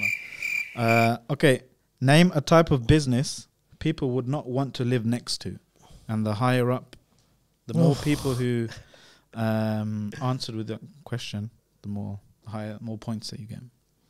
There you go. Oh, is this real? Are Yes, you, it have, is. you, you've actually asked Yeah, 100 there's people. two- I don't know. It wasn't us. Where, Somebody where asked does 100 Islam people. 21C get the resource to do that kind of work? Aren't you a charity? No, we're not actually. You're not a charity? No, oh, okay. Oh, Isn't that because of you? Go on. Name a, name a type of business people would not want to live next to. I think anything loud, a club. Nightclub is Mm. number four. Okay. Very good. Nightclub. What else? There's five. I got five here, but that's not that's number four out of five. Oh, it's not going to be like a mosque or something like that, is it? No. Okay. Oh, so what, what am I supposed to do? Try to get the other three? Yeah, yeah. Try to get the other four. Oh, Because five minus one is. I thought you said that was four. check their annual accounts, bro. Luckily, I don't write them. Uh, um, do we uh, have a time limit, or do we just watch him squirm? a pub? Uh, oh, is that same uh, as club? Says uh, okay, not even in the top. Okay, so maybe people appreciate living next to. Um, I don't know. Shall I give you the number one? Mm, I don't know if this is a good use of my time, to be honest. I mean, Uh, I get. The, I think about that every day. Uh, farm. Number one is a farm. People don't want to live next to a farm. I don't know why. I don't know. Some. I mean, but the thing it's it's I not like a club though. They, I mean, a farm can't creep up on you. I mean, when you're buying a house, I think Yeah. it's probably quite. That's, kind of weird. Unless your neighbor starts uh, rearing chickens. yeah, exactly. Like just overnight, they decide. You know, anyway, okay. Uh, number two is a chemical plant. Number three is a dump. Mm. And number five is a funeral parlor. Okay, fair enough. Okay. Next question. Just have two. This is the last one. Name a type of ball you would be surprised to see a golfer tee off with. A football. What the heck? Okay. I thought you. A football, yes. I don't have a. I don't we didn't. We didn't plan ahead. I didn't think you'd get any, so I don't have a. You didn't plan ahead. Oh, that's a surprise, mashallah. I mean, I thought you were running a pretty tight ship here, bro. Okay. All right. This was um, uh, football. Yes. So your response to that was just to play a random sound. So- I have to. Uh, I feel that I have to um, reveal this. Okay. This will actually help. football. that this was probably taken by uh, uh, an American. Oh, uh, oh, so okay. they've got a football and a soccer ball. So Yeah. you've got the number two and number three. Oh, okay. okay. Go on. What Did I mention I spent 15 years in America? Yeah. Okay, what? So what? I'm Yeah, left with so two or three. A beach number two and beach ball. three. Beach ball is number Mm. five. Yes. Mm, Um, uh, tennis ball Number six. and Which we're only supposed to have five. I don't know if it was six. Americans. What do Americans do? I mean bowling. Yes, a bowling ball. Mm. There you go. I think you've got them all. No, there's one more. Uh, basketball. There you go, mashallah. Round of applause, Mm, ladies and gents. Mashallah. Don't you have a sound for? Uh, I don't think so. Let no round of applause. No, I think that's that's the opposite. That's that- the opposite. That, will do. That was the opposite of round of applause. And that was you've been served. Mm. Um, admin costs. Why is there such a big controversy about it? Isn't it because of what you just said? Because people can't, don't trust when charities get so big, and you know they they start to kind of uh, lose track of. So do you you're answering me asking me a question and and you're answering it. Shall I go? Is this fin- are we finished? Just just uh, take a picture of it there. uh, so. Just we, leave. can, we can move the move the mouth. move them out. Uh, look, I think yeah, like I said, I think I, I think all of us as donors and and quite frankly, even as charities, we we want as much money to go to the beneficiary as possible. That's the reason why we entered this work. Mm-hmm. Not uh, we've already discussed. You know, none of us are getting paid enough. Probably most of us can get paid. Um, uh, if they were in the corporate sector or any other sector, um, comparable, definitely more. I mean, th- But so- there's, so- there's, there's so- no. th- I'm not saying from the perspective. I don't think anyone, um, you know, imputes negative intention. But is it is your sector competent? They may be Mm. trustworthy and reliable, and you know, and uh, you know, uh, honest people. But Uh, are they competent enough to be efficient with? Oh, are, we, are, we, are we moving? Are we moving there now? Huh? Are we talking about Let me go- competency? go because I've, I, I, had, I had a few things to say before we. before before I came on. this- his mic off. should, should we start there and then Yeah, we can move to the charity sector? Um, Go on. no, uh, no. Uh, in all seriousness, like you said, I think there, there's absolutely, um, con- uh, I, I would say, complete consensus, consensus with the charity sector that we would like as Mm. much money to go to the beneficiary as possible, um, uh, and be as efficient as possible, um, and the donor would like to see that as well, right? So this, you know, so, so I think the the ask isn't isn't unusual, right? That I'm giving this Mm. money, I'd really like it. Like I guess like any of our expenditure, right? You you, you spend something, and even so, even more so with money. That when you spend something on money, you want to get value for money. You want to make sure it's you know that it's spent. You got the best from what you you know the the return on that investment is is the most that you can get, whether that's sawab or you know Mhm, reward mhm. or, or or monetary return. So um so I so I, we absolutely get that. Muslim Aid get that. I think most of uh, our partners in the in the sector get that. I, I think it's like I said. I think the the the challenge we have um, is that we need to look at, quite frankly, uh, business models in our charity sector that are a lot closer to um, some of our faith-based models than we currently have.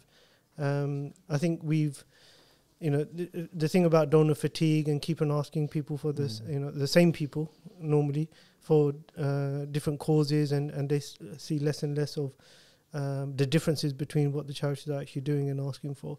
I think we need to educate the donor on what it actually costs to to run a charity, uh, Yeah. a large charity especially, um, and that those costs do um, proportionally or disproportionately even rise when you when you start to scale up work. And I gave some examples They of that. rise. In- Shouldn't they?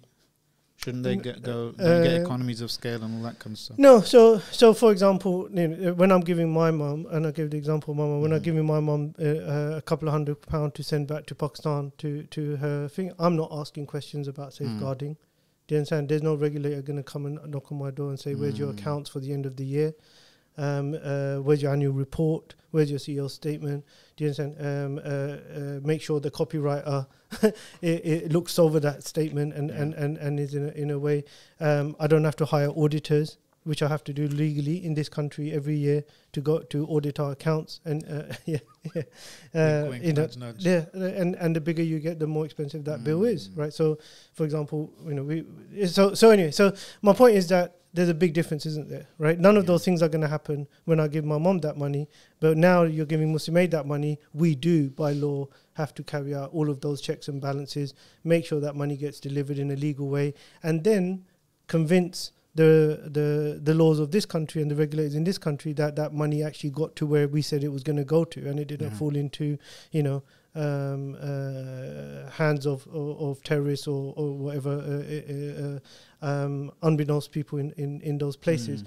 So those those uh, regulations and compliance and quite f- quite frankly, the effective delivery of your amana of your trust, which Salman should be doing. Mhm. We've taken that on, and for we're d- we're going to do that for you, Salman. But in return, we haven't educated Salman on actually what is the true cost of delivering that Yeah. pound of zakat that he gave, because he didn't want to give us all of his zakat, or didn't calculate. You know, so so so what does it really t- cost for us to deliver that amana? We haven't done a good job of of Mm. doing that. I think in the sector. So, So, there are. This is why there's there's, there's maybe the rise of the hundred percent donation model, um, because maybe, and you know we see some some kind of news articles Mm. here and there, and maybe a bit Mhm. of sensationalism as well. That oh, this such Maybe such little bit. charity spent um, uh, whatever percent, fifty percent on admin costs and that kind of stuff. Mm. What do you think is? I mean, Mm. on the one hand, some Just people ask a want, question. on the one hand, some people want me to ask a Mm. question Yeah. of what do you think is a is a suitable or, or Some un- un- unreasonable Mm. kind of a percentage. But on the other hand, I'm feeling maybe we as a community need to think of What this a bit feeling? differently. This is how I'm feeling. This is what I'm Mm. feeling because I'm thinking I would much rather pay for the admin of a charity Mm. personally. If I think if I'm doing it to have an impact and get my sins rewarded, uh, sins Mm. rewarded, get my sins forgiven, the other one, and all that kind of stuff, right? That's a unique. I know. thing. I can. I mean, Yeah, I, I yeah. can. I w if I if I knew that paying Muslim Aid on one on my Mm. Islamic relief, whatever, Mm. paying for your ad spend, Mm. but paying for your um, Google ad advertising on Mm. Google and, and Facebook and YouTube, if I knew that every one pound you spend on that, you get three pounds back, Mm. I would pay for that. Yeah. I would say, well, I do want to pay for your admin. Jazakallah khair. Actually, I, I want to. If I knew paying uh, Kashif Shabir's Mm. Uh, Shabir's, Mm. you know, uh, two million pound a year salary Mm. that you, I'm going to get X, Y, Z and uh, make this company go from Mm. 100 million to a, a Yeah. billion uh, pound Mm. charity, then I would pay, I would happily pay for that. mm. Isn't the problem with us? Uh, Not you personally. I'll ask my question with you, but, you, you get my po- you get my point. Uh, yeah. So so absolutely, and and look, Jazakallah, and I think, yeah, quite frankly, I think if we got that message out like you Mm. Kindly articulated it, I think our job would be uh, uh, a lot easier. But the truth is that most people, uh, like I said, they want as much of that money to go to quote unquote the beneficiary, um, and and maybe. Yeah, uh, uh, I'm not going to say it's a problem with them. Maybe it's a problem with the charities that we're not getting that message out clear enough. Transparency. Um, yeah, w- Yeah. of what you said that look, it actually does cost us Mm. 25p, 30p, 50p to deliver your money to Palestine. Yeah. Yeah, and they're like, oh, of course you too much. But you know, uh, I'm. It- when people say, "Oh, you know what? That's too much," like you, you- you're absolutely right. How do you how do you determine what's too much? Mm. If I'm telling you that you know transferring money into Palestine or Sudan, Somalia, is costing us sometimes hundreds of thousands of pounds a year because of the the, the, the regular banks won't do Yeah. it, for example. But and we don't want to shut down our You program. have to go to Western Union. Yeah. well, I mean, you know, the truth is, you start looking at alternatives. Yeah. You know, how do you get this one? How do you pay people over there, and and so on. Well, So I, know, I mean, we could but- open but, up a, uh, a, a, a, um, a, a can of worms with Yeah. talking about maybe cryptocurrencies or Yeah, yeah, yeah. It's not kind kind of worms. I think these are Yeah. these are, these are alternatives that people uh, or charities are uh, looking into, not for these purposes, but I think Mm. just just uh, thing. But but, but the, the my, my point was that. Um, th- and your point was absolutely correct. Is how how do you actually determine Mm. the admin cost, or how do you actually determine what is expensive or not expensive? And and Mm. and that is the question that we should should be asking, and and that question should largely. Okay, actually, let me reiterate that. Sorry, is that the question that we should be asking is what is the impact? What is the impact that you're getting out of that money? And and and I'm going to go to that example that you wanted me to use before the show. That, uh, I think uh, we spoke. Any the truth is we spoke about these kind of things a, a while back, but you know the water wells one. Oh yeah, Yeah, yeah. I, I mean I think it's the right time to bring I that up. tell everyone that Uh, example. yeah, like, it makes me look like Uh, I've that, got that you know, that you, knowledge that, of that- what- I told them I for the same reason. about. Yeah, exactly. Uh, I mean, the, the, the story is this, right? The, and, and and apologies, I know someone's heard it from me a couple of times, and maybe a lot of the listeners that know me have heard it a, a couple. Of, but I, I was in uh, uh, one of the countries um, uh, for a previous charity, and it was a previous charity. Jokes aside, Mhm. um, I was visiting so, um, one of the African countries and um, trying to make this as, as general as possible so no one can pin me down to it. Yeah. So was and, I was in one unknown African country, and on my way back from the pyramids, was, it was a bit more south. Um, and and um, we were doing water wells, right? Uh, And uh, sorry, we were doing uh, water wells and we're doing education projects, so schools and, and, and stuff in remote villages. And and we drove through uh, uh, one of these villages and we, we, we went to one of these schools that we were funding. And I was there pretty much monitoring doing an evaluation of our of our work there and to report back on it. As we were leaving that um, uh, village Salman um, there was a group of kids sitting around a water well with loads of buckets, plastic buckets around Mm. uh, this water well, and and and uh, it was about three of them, kind of like sitting there with, with you know with their fa- uh, uh, heads in the, in their hands, and uh, uh, and sitting next to this water well, not pumping water, just sitting around it and Mm. with empty buckets. So one one of them, the people that were driving me around, I said I said, what are they doing? Why aren't they in, in the school? And they said that um, they're waiting for the water to come back up. And I said, what do you mean the water to come back up? So they said that look, someone paid for that water well. So a charity came and dug that water well. Mm. Um, didn't dig it deep enough, right? So without going into technicalities of building water wells, but you know you have water levels right that are underneath the ground, and and obviously in rainy seasons the water levels goes up, and in, in the dry season, the water level goes down. So if you don't dig your w- well deep enough, then when that water level goes down, you're not going to pump any water out of that that Mhm. well. Does that make sense? Uh, you know, maybe you can add a diagram So to this uh, you know, as part of the podcast thing. Yeah, right. So, so, so the, the the point being, it's not a fit for purpose water well. Mm. But the truth, It didn't go deep enough, so you have to wait sometimes a few hours. for the water Yeah, level to, come, back again. up, and then you'll pump it, and then it will Yeah. go back down again, and then Yeah. you will, and so something that normally would take maybe 15 minutes, 20 minutes to Yeah. uh, to pump out that water is now taking five, six hours. Mm. And these these kids are sitting around waiting for that water to go up so that they can pump And this as- as a result, they they're not at school. and the result they're not at school. Very good, Mm. right? Now there's multiple problems wrong, wrong with this, right? One is oh sorry, and and let's add a third one to that Mm. is in an in in in in uh, uh, in a in in the same place there was a water well that was working Mhm. and there was a runoff. Yeah, so when you What build, so when you when you pump water, like you when you open the tap out uh, uh, uh, uh, in a sink, Mhm. right? You have a hole in the sink for a reason, right? So the wa- Yeah. the access water runs into the hole and, and, and it goes into the sewage and it gets rid of. Well, if you don't have that, that that runoff gathers, doesn't it? Mm. So you can imagine a water well somewhere that you and the water gathers right into a hole, and and and and and if you don't have anywhere for that water to escape, it starts to build up, and when that water builds up, then you get infestation of, Ah, of certain okay. Yeah. diseases and and and uh, and insects in that thing. So th- now there's a lot of problems with all of this, right? The first one being that Salman has donated whatever he's donated for that water well, has no idea that that water well is no longer fun- fit for purpose. Mm. Yeah, but has given his donation, got his picture taken with the plaque sometimes, and sent back to him because that's what he paid for. You know, whether he paid hundred pound for it, five hundred pound for it. That so and that water Because maybe Salman's intention, yeah. astaghfirullah, Yeah. was I want to have a water well, my name on it somewhere. And, and and and maybe Not not my name, this Salman and- guy's name. and, and and maybe not ask the questions, right? Yeah. Uh, uh, I don't need anything more than that. Um, no, number two, the the runoff issue Mm. is that not only have you not solved a problem, you created another. you created another one. Mm. Uh, to the extent where um, if uh, if a kid was to put um, a foot or a hand into that water.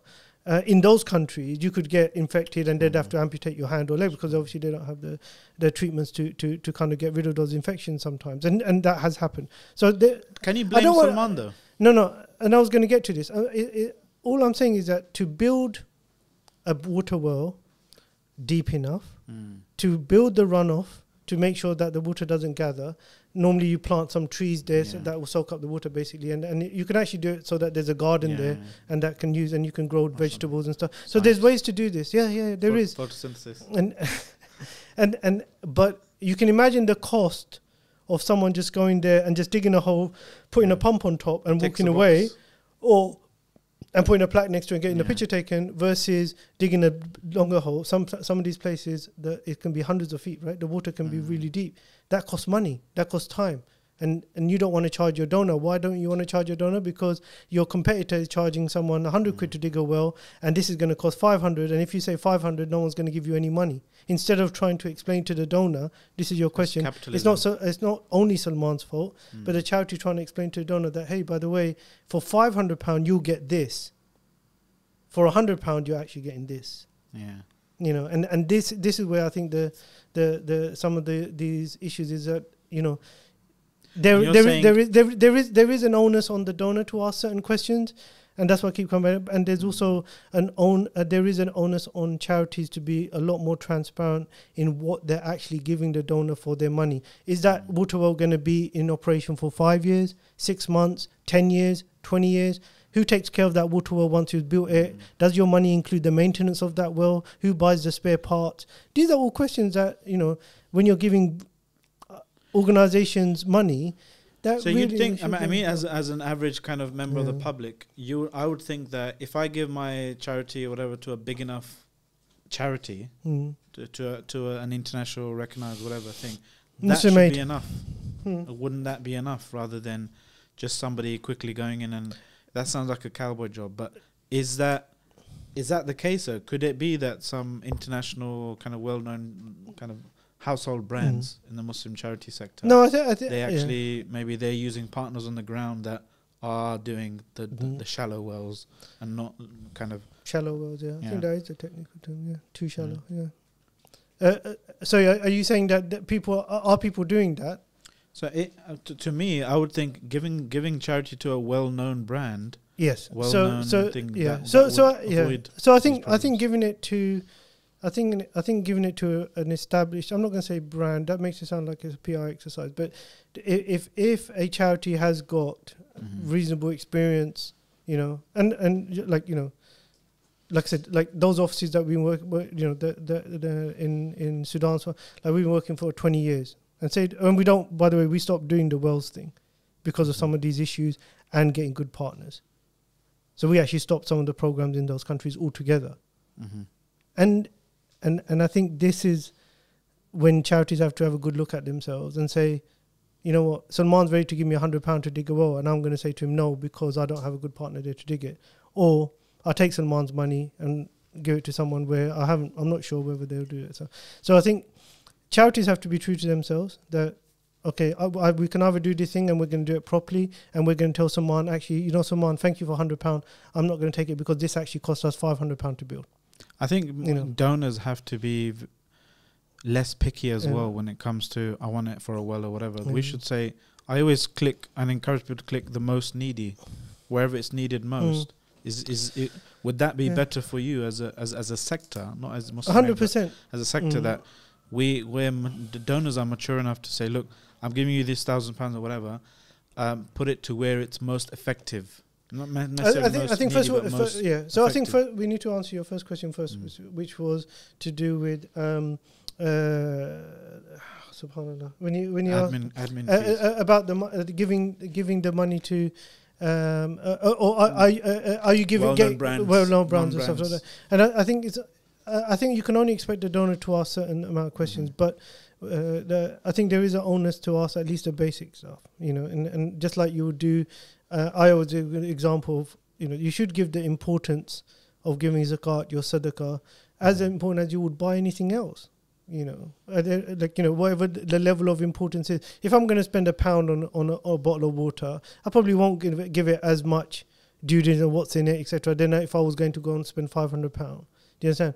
This is sadaqah. Allah subhanahu wa ta'ala Mm. and the Prophet sallallahu have mandated that upon the Muslims. The zakat. You know, Mhm. why why do we not give it the same level of importance and due diligence that we would with anything Mm. else that we spend our Mm. money on?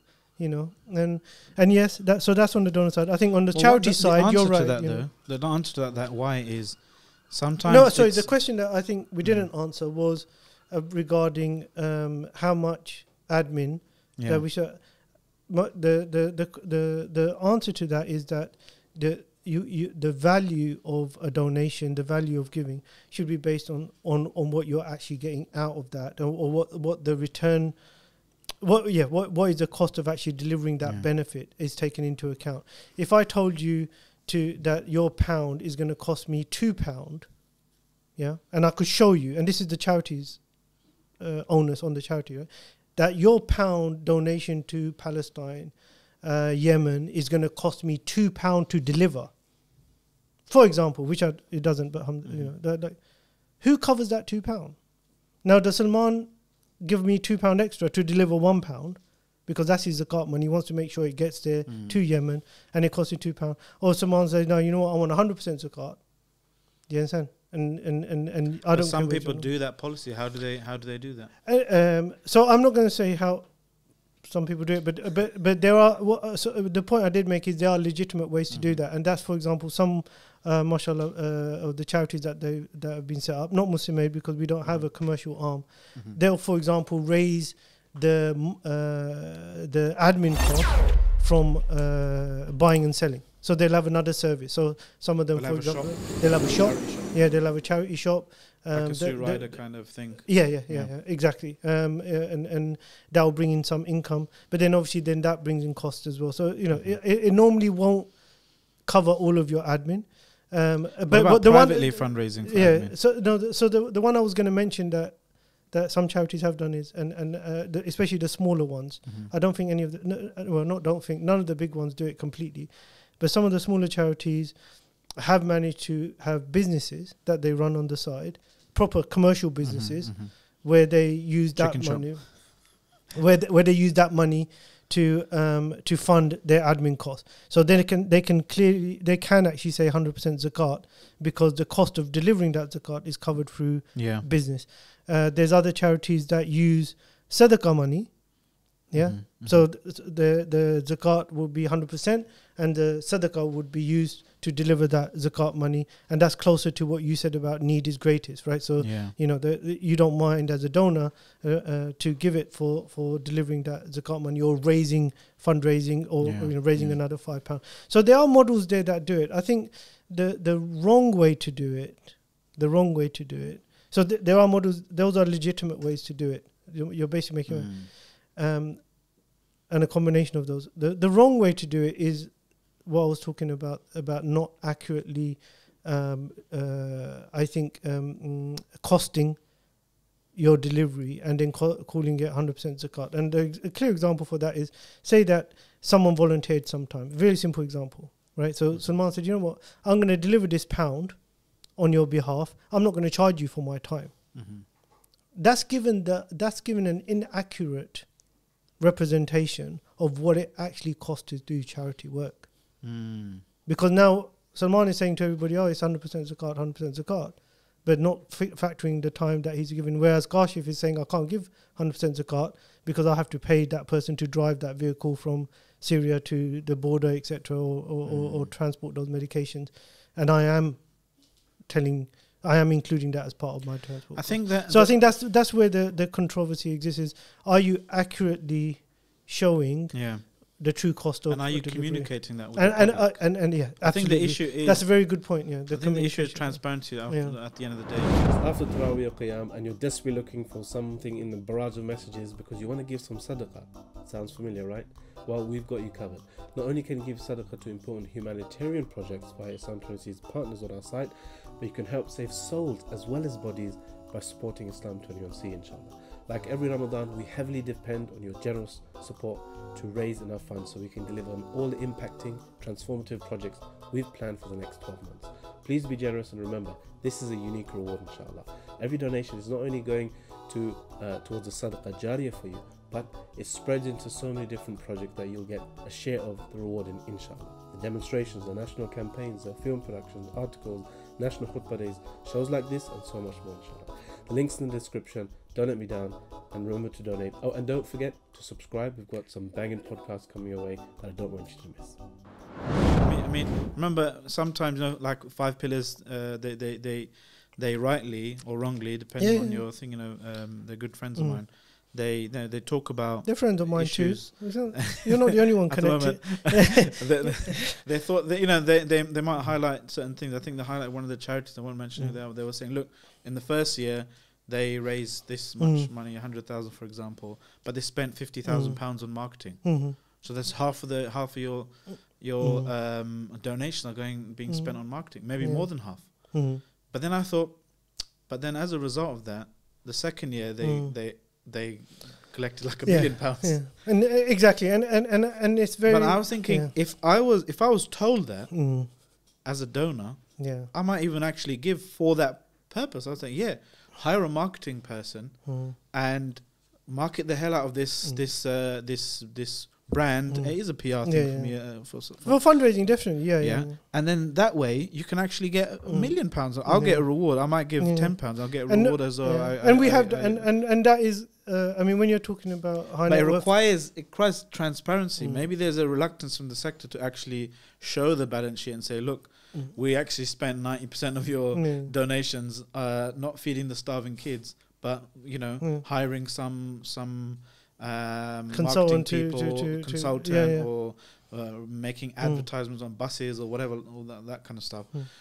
Um, and there, there needs to be, and, and maybe they they're reluctant to say that because I don't know, maybe uh, Mm. cynicism of how the community might react, Mm. maybe, or, or No, no, uh, Um, yeah. So, so, so some very good points there, Jazakallah. I think the the the the first one um, uh, that I'd like to say is that yes, I think there is some work that needs to be done on how uh, charities, Muslim, non-Muslim, by the way, and I, I, because look, I, I, I've worked in the non-Muslim sector quite Yeah. heavily as well, so it's not these things. That I, I want to make clear to uh, yourself and and uh, and the listeners that these are not problems that only exist in the Muslim ch- sector. Trust you know, you, you have to Yeah. just take my word on that.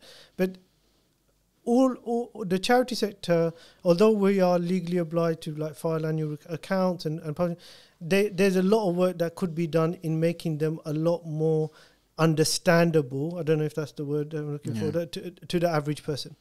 Do you understand? less It's jargon or Yeah, whatever. yeah, yeah, eh, absolutely. So hundred percent, hundred percent. That that is something that I think we need to do better, so that it's very clear on examples like you said. Why Well, we this this was our annual uh, midday r- re-nourishment budget. you know, what, the- what is that? the- Those are tea and biscuits in office. yeah, you know, Yeah. that- Rehydration even if we took the examples that you said that you know, we spent half of our money on marketing, on fundraising, because look, Mm. the, this is this raised another x ten times the amount that we raised last year, but Yeah. because we hired a dedicated finance person or we hired a dedicated marketing person and a fundraising person, like. That we have to do a better job on on on making those reports, those uh, communications back to the Mm. donor a lot more understandable. It, it, it, even for the trained eye, um, not what I don't mean an accountant. What I mean is that someone like myself who does look at financial Yeah. statements all the time, both my own and others, that to go through someone's annual accounts is is, is difficult Yeah. to say the least. Right? You can you can make up any story that you want. You can make up any story, any of Mm. those lines. You Mm. can spin a narrative around it. Um, so we, I think, as a as a community, as a sorry, as a as a sector, um, uh, we need to do a better job of making those annual reports a lot more understandable to the average person, whether that's a, a summarized page, a thinking page. Um, so, th- th- so that's off the bat. Mm. Anyone just comparing costs and income, yeah, you're never going to get uh, uh, the true picture of a, of a charity. Um, and um, so, so I, I don't agree with uh, you know uh, not not not the and I don't think actually Five Pillars done it. I think there, there were others. There there was other social media posts that were uh, uh, coming around, um, but you know just just taking out those two things out of someone's account is not going to show you the impact of a Mhm. of, of a charity. It's it's all proportional at the end of the day. Um, and uh, and then I think the the the third thing is that um, what you said about how do you raise those costs? Yes, you have uh, oh, well um, some charities like ours. You know, we will have a philanthropy department for uh, to explain how much it costs to run these charities, and you do private fundraising or you have sp- certain events to raise costs only for that reason. Normally, with other people that understand that it takes certain amounts of money to run an organization. Yeah. Um, and so that's why you know you normally aim them towards Not people the, that own the business not the riffraff, no, no, not the no, peasants. th- th- no, because the the truth is that they don't have they have they have um, normally a little bit more an appreciation for the other costs that it takes to run a, run any sort of company, rent salaries, etc. Mhm. Um, it doesn't always work out that way with with high net worth people, uh, uh, you know, because I I because they theory that the more money you have, Yeah, the more yeah. conjuice you are. yeah, well, I, know, Actually, you can't say that. I can't. no, no, I can't, and I wouldn't say. I wouldn't say that, but uh, I- I think what would be um, okay to say is that because of their knowledge, Hmm. they are going to ask more questions as well than the average person. Yeah. You know, so if you're telling them that you know I'm paying my CEO two million quid a year, which we're not, um, they can say, okay, why are you why I you paying this much? Oh, you know, we should pay. that. we should pay them this much. So so you have the opposite problem there. But you're right that Mhm. um, uh, uh, whether it's private fundraising or private philanthropy, um, Mhm. you need to find oh, uh, um, uh, corporate sponsorship, Mm. but you need to find other gift aid and ways. stuff? Some people use gift oh, aid. here we go, gift aid. Uh, is Uh, that finally uh, came is that up. like a taboo? Were you waiting? For, uh, were you waiting for that one? What, Huh? what time is it? So I just sprinkle that in there on your way out. It, um, a gift aid. Okay. What do you want to discuss? I mean, that's is, is that a way to To do what? fundraise uh, to to get your admin costs as well? So if I give Okay. ten pounds and I'm Yeah. a taxpayer, you can then Oh, so so there's the criteria. if I were a taxpayer, there's, the, there's moving on swiftly. how, how I was like, do you want to really discuss this topic in the? I saw I saw uh, uh, Ibrahim Khan from Islamic Finance Guru. oh, mashallah, good guy. Yeah. Saw him the other day, and I was Mm. like, I was just listening to your video on Mm. the way uh, way here Mm. um, on how to avoid paying tax.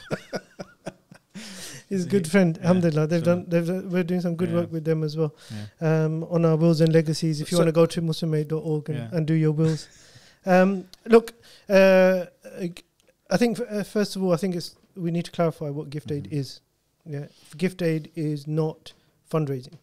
Okay, so it, it's not something that you. Gift aid is a um, It's uh, government funding. it is is well, yeah. I mean, I guess it's tight, but you know, gift It's aid is carrot the government um, dangles uh, in front of you to, in exchange for owning all your assets and everything happens.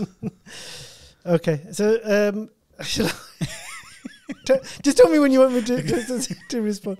Um, so gi- gift aid, as you uh, uh, as you inaccurately put it, is is not government funding. But i- if someone uh, pays a certain amount of tax, and they've paid enough tax in the year, then uh, when you give money to charity as an individual, that charity can claim the tax that you've given on that money back to the charity. So um, uh, up to up to. okay. So these are the clarifications I'd like to make, and I think this is important to understand because everyone th- that's the first thing that everyone thinks is that Mm. tw- you know for every pound we'll get 25% we don't i think the going rate in the charity sector on gift aid reclaims so you have to claim it back by the way which also costs us money Mhm.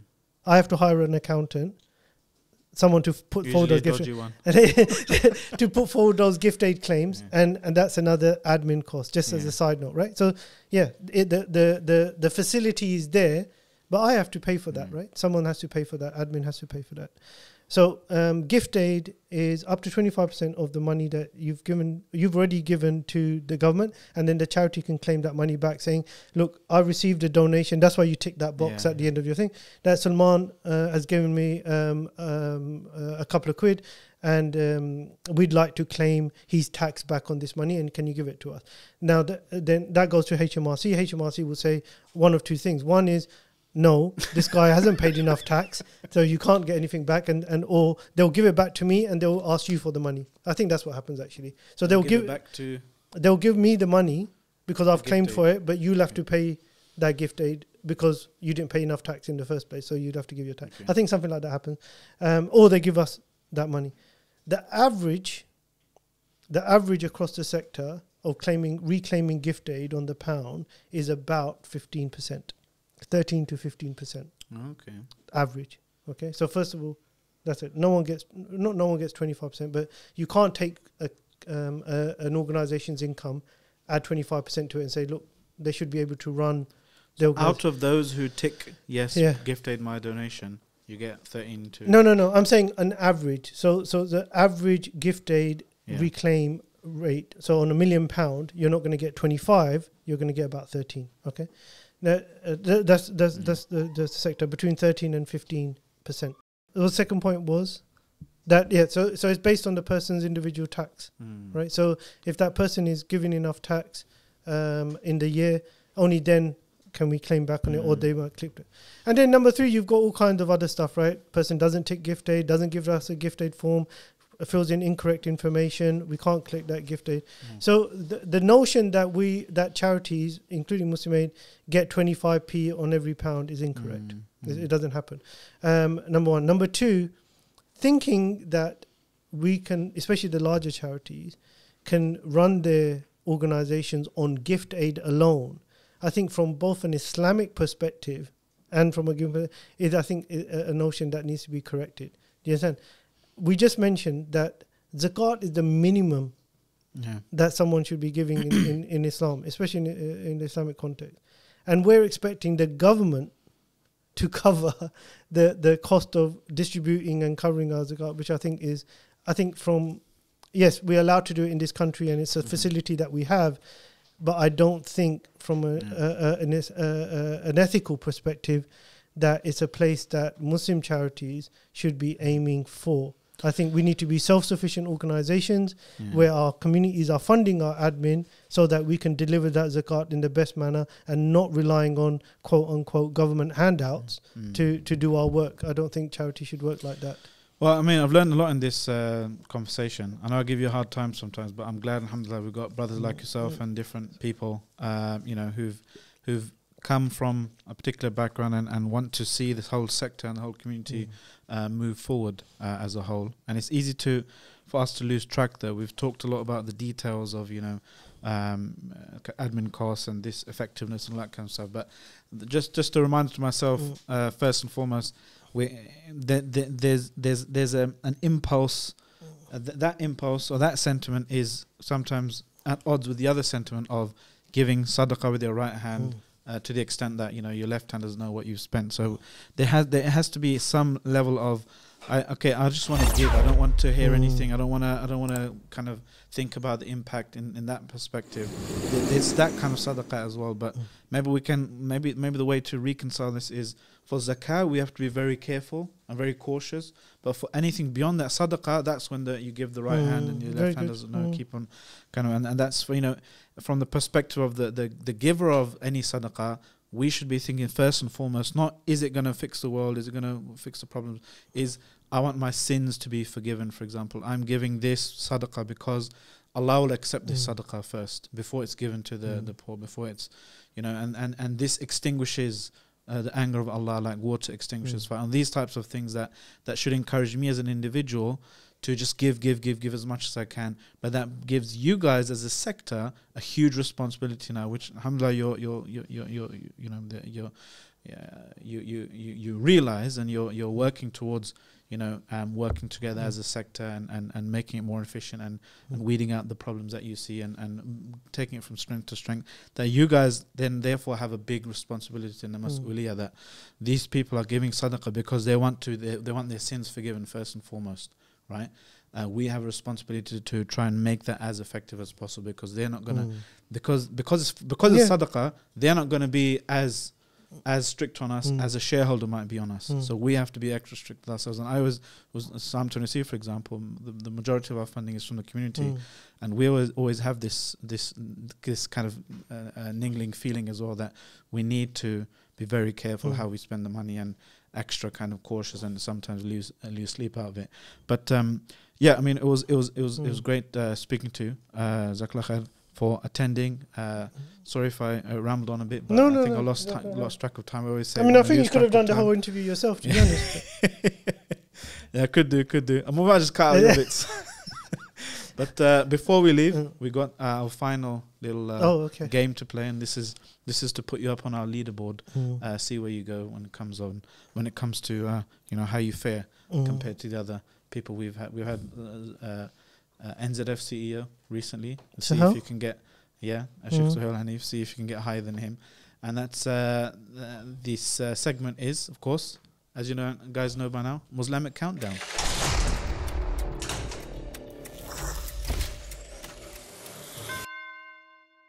All right, Uh, go on.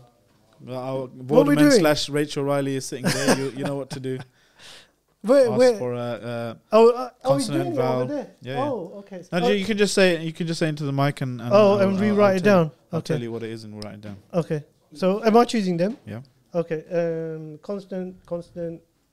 Consonant T. First consonant is T. Second consonant is T. You got a double T. Is very good.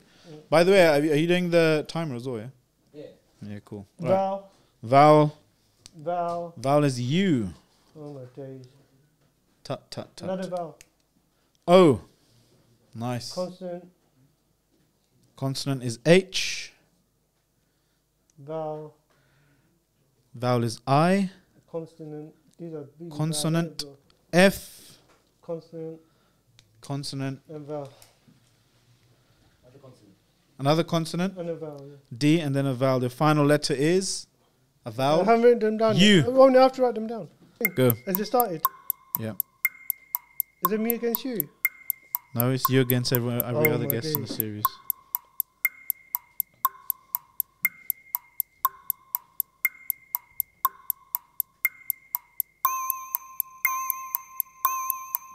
Is someone going to count us down? Ten seconds left.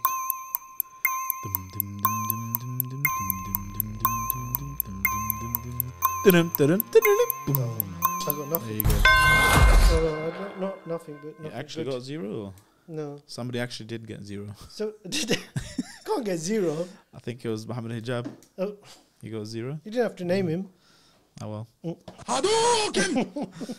All right. What, what's uh, what, what's the longest letter? You, uh, what's the What's longest? the word longest you got? got? I got a was it? four letter one because I was uh, I had to do the timing as well.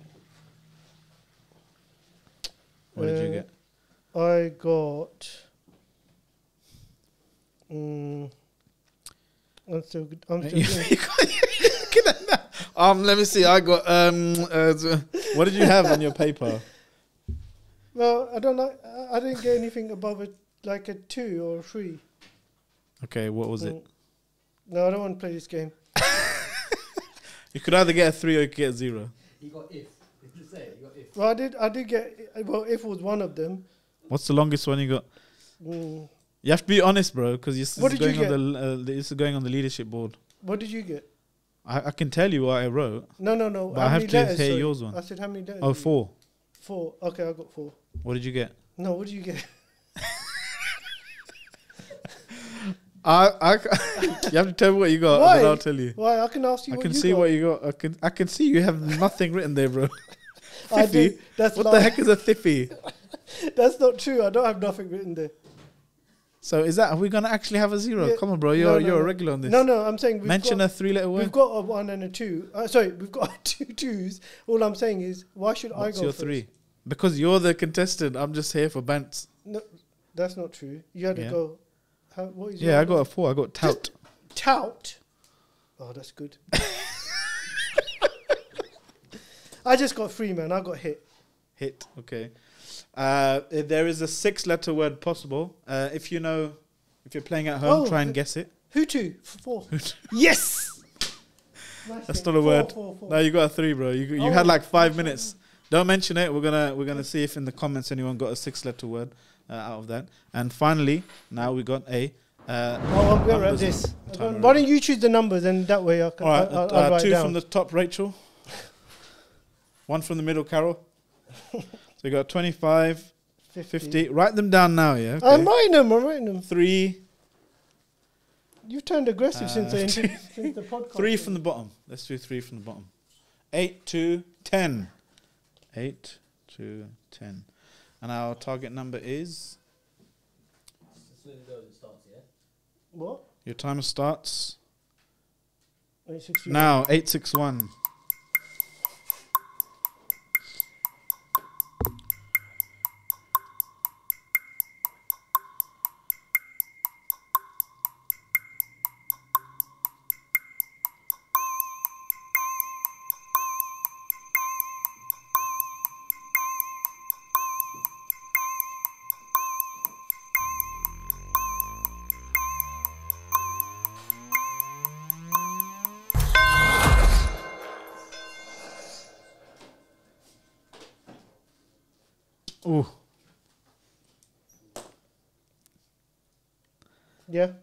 What'd you get? Shall I go for it? What did you get? I think around about. Let me just go through it. You got it. Yeah. Okay. What did you get? I got. you haven't done it. I did. No, I did. I was just. I, I'm just trying to work out how close I got. Okay. Um, So what? I'm gonna go through it then. so I got. Uh, So what? What was your working out then? Let's do it that way. Oh, subhanallah. Uh, wallahi, I'm joking. So I got 826. Eight hundred and. Sorry, 825. And 825. 825. How did you get that then? I still. Are you going to make me do that? Yeah. Look, I'll, I'll calculate it here. 50 times 2. 50 times 2 Is is. one second. One second. 100. Yeah. Yeah. 100. Times 8.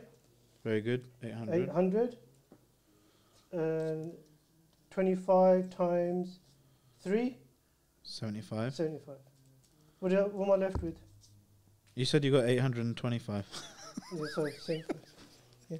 this is not. He's good at this, bro. He's like using the. What, what am the I left the working out time to actually carry on working Did I, out. lo- did I use anything? Everything? What did I? u- What did I use?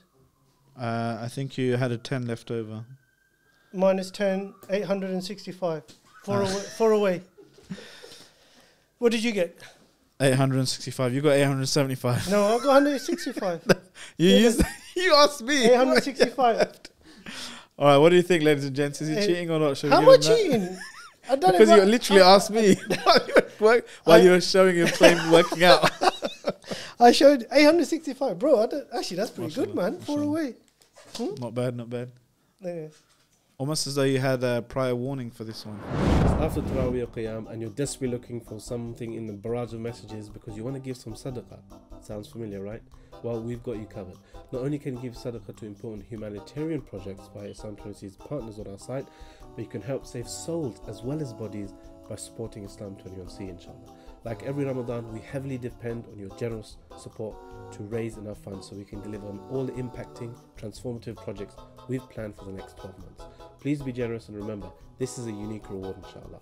Every donation is not only going to uh, towards the sadaqah jariyah for you, but it spreads into so many different projects that you'll get a share of the reward in, inshallah. The demonstrations, the national campaigns, the film productions, articles, national khutbah days, shows like this, and so much more, inshallah. The links in the description. Don't let me down, and remember to donate. Oh, and don't forget to subscribe. We've got some banging podcasts coming your way that I don't want you to miss. So before Jazakallah for that, before we uh, before we uh, uh, kind of draw it to a close, is there anything else you want to get off your chest? Get off my chest. It was not a therapy session. I'm Um, no. I, I think I think it is first of all, um, Jazakallah for the opportunity. I mean, I, I really did enjoy the conversation, um, and the tea. and the tea was okay. um, as well. Ouch. Uh, Poured my heart and soul into that tea. the Evian water was was was nice. Um, so no, no, Jazakallah for the conversation. I think um, I hope I uh, shed some light on some of the the Mhm. areas um, that you were asking about. But I, I think one of the things that I'm quite passionate about, and I, did- I did want to get through to the listeners as well, is is to think about long term development. You know, Mhm. so uh, not just with Muslim Aid and and uh, all jokes aside, I think that organisations that really want to create change and solve some of these problems need to hang around for a while. Mm. Um, and and you can pick any one of them. Um, and uh, it's not a promotion for Muslim Aid. What I mean by uh, one, uh, th- this area is that the Muslim community, us as donors, are very quick uh, and emotional people when it comes to emergencies, whether that's Afghanistan, Yemen, Syria, Mm. Uh, even Ukraine for those people that are, you know that are uh, jumping on Ukraine and and donating. But the truth is that long term development takes time, and those programs are not as attractive, and they're not as easy. They're not easy at all to fundraise for as emergency relief. You know, um, when things take on, are taken off the airwaves, then normally they're, they're out of sight, out of mind, as they say Mm. and that's truly what happens in the Muslim community. And and what that leaves us with as as as as NGOs as as Muslim Aid is that those long term uh, programs that are really changing lives.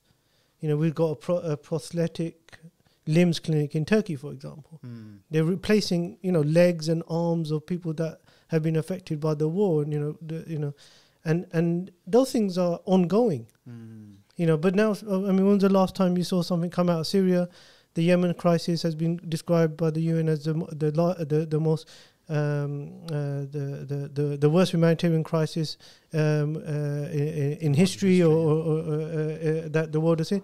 Haven't seen nothing on Yemen on the 10 o'clock news for a while or any other Yeah. news channels for a while. And, and so the donations for that stop. The, the crisis is still there.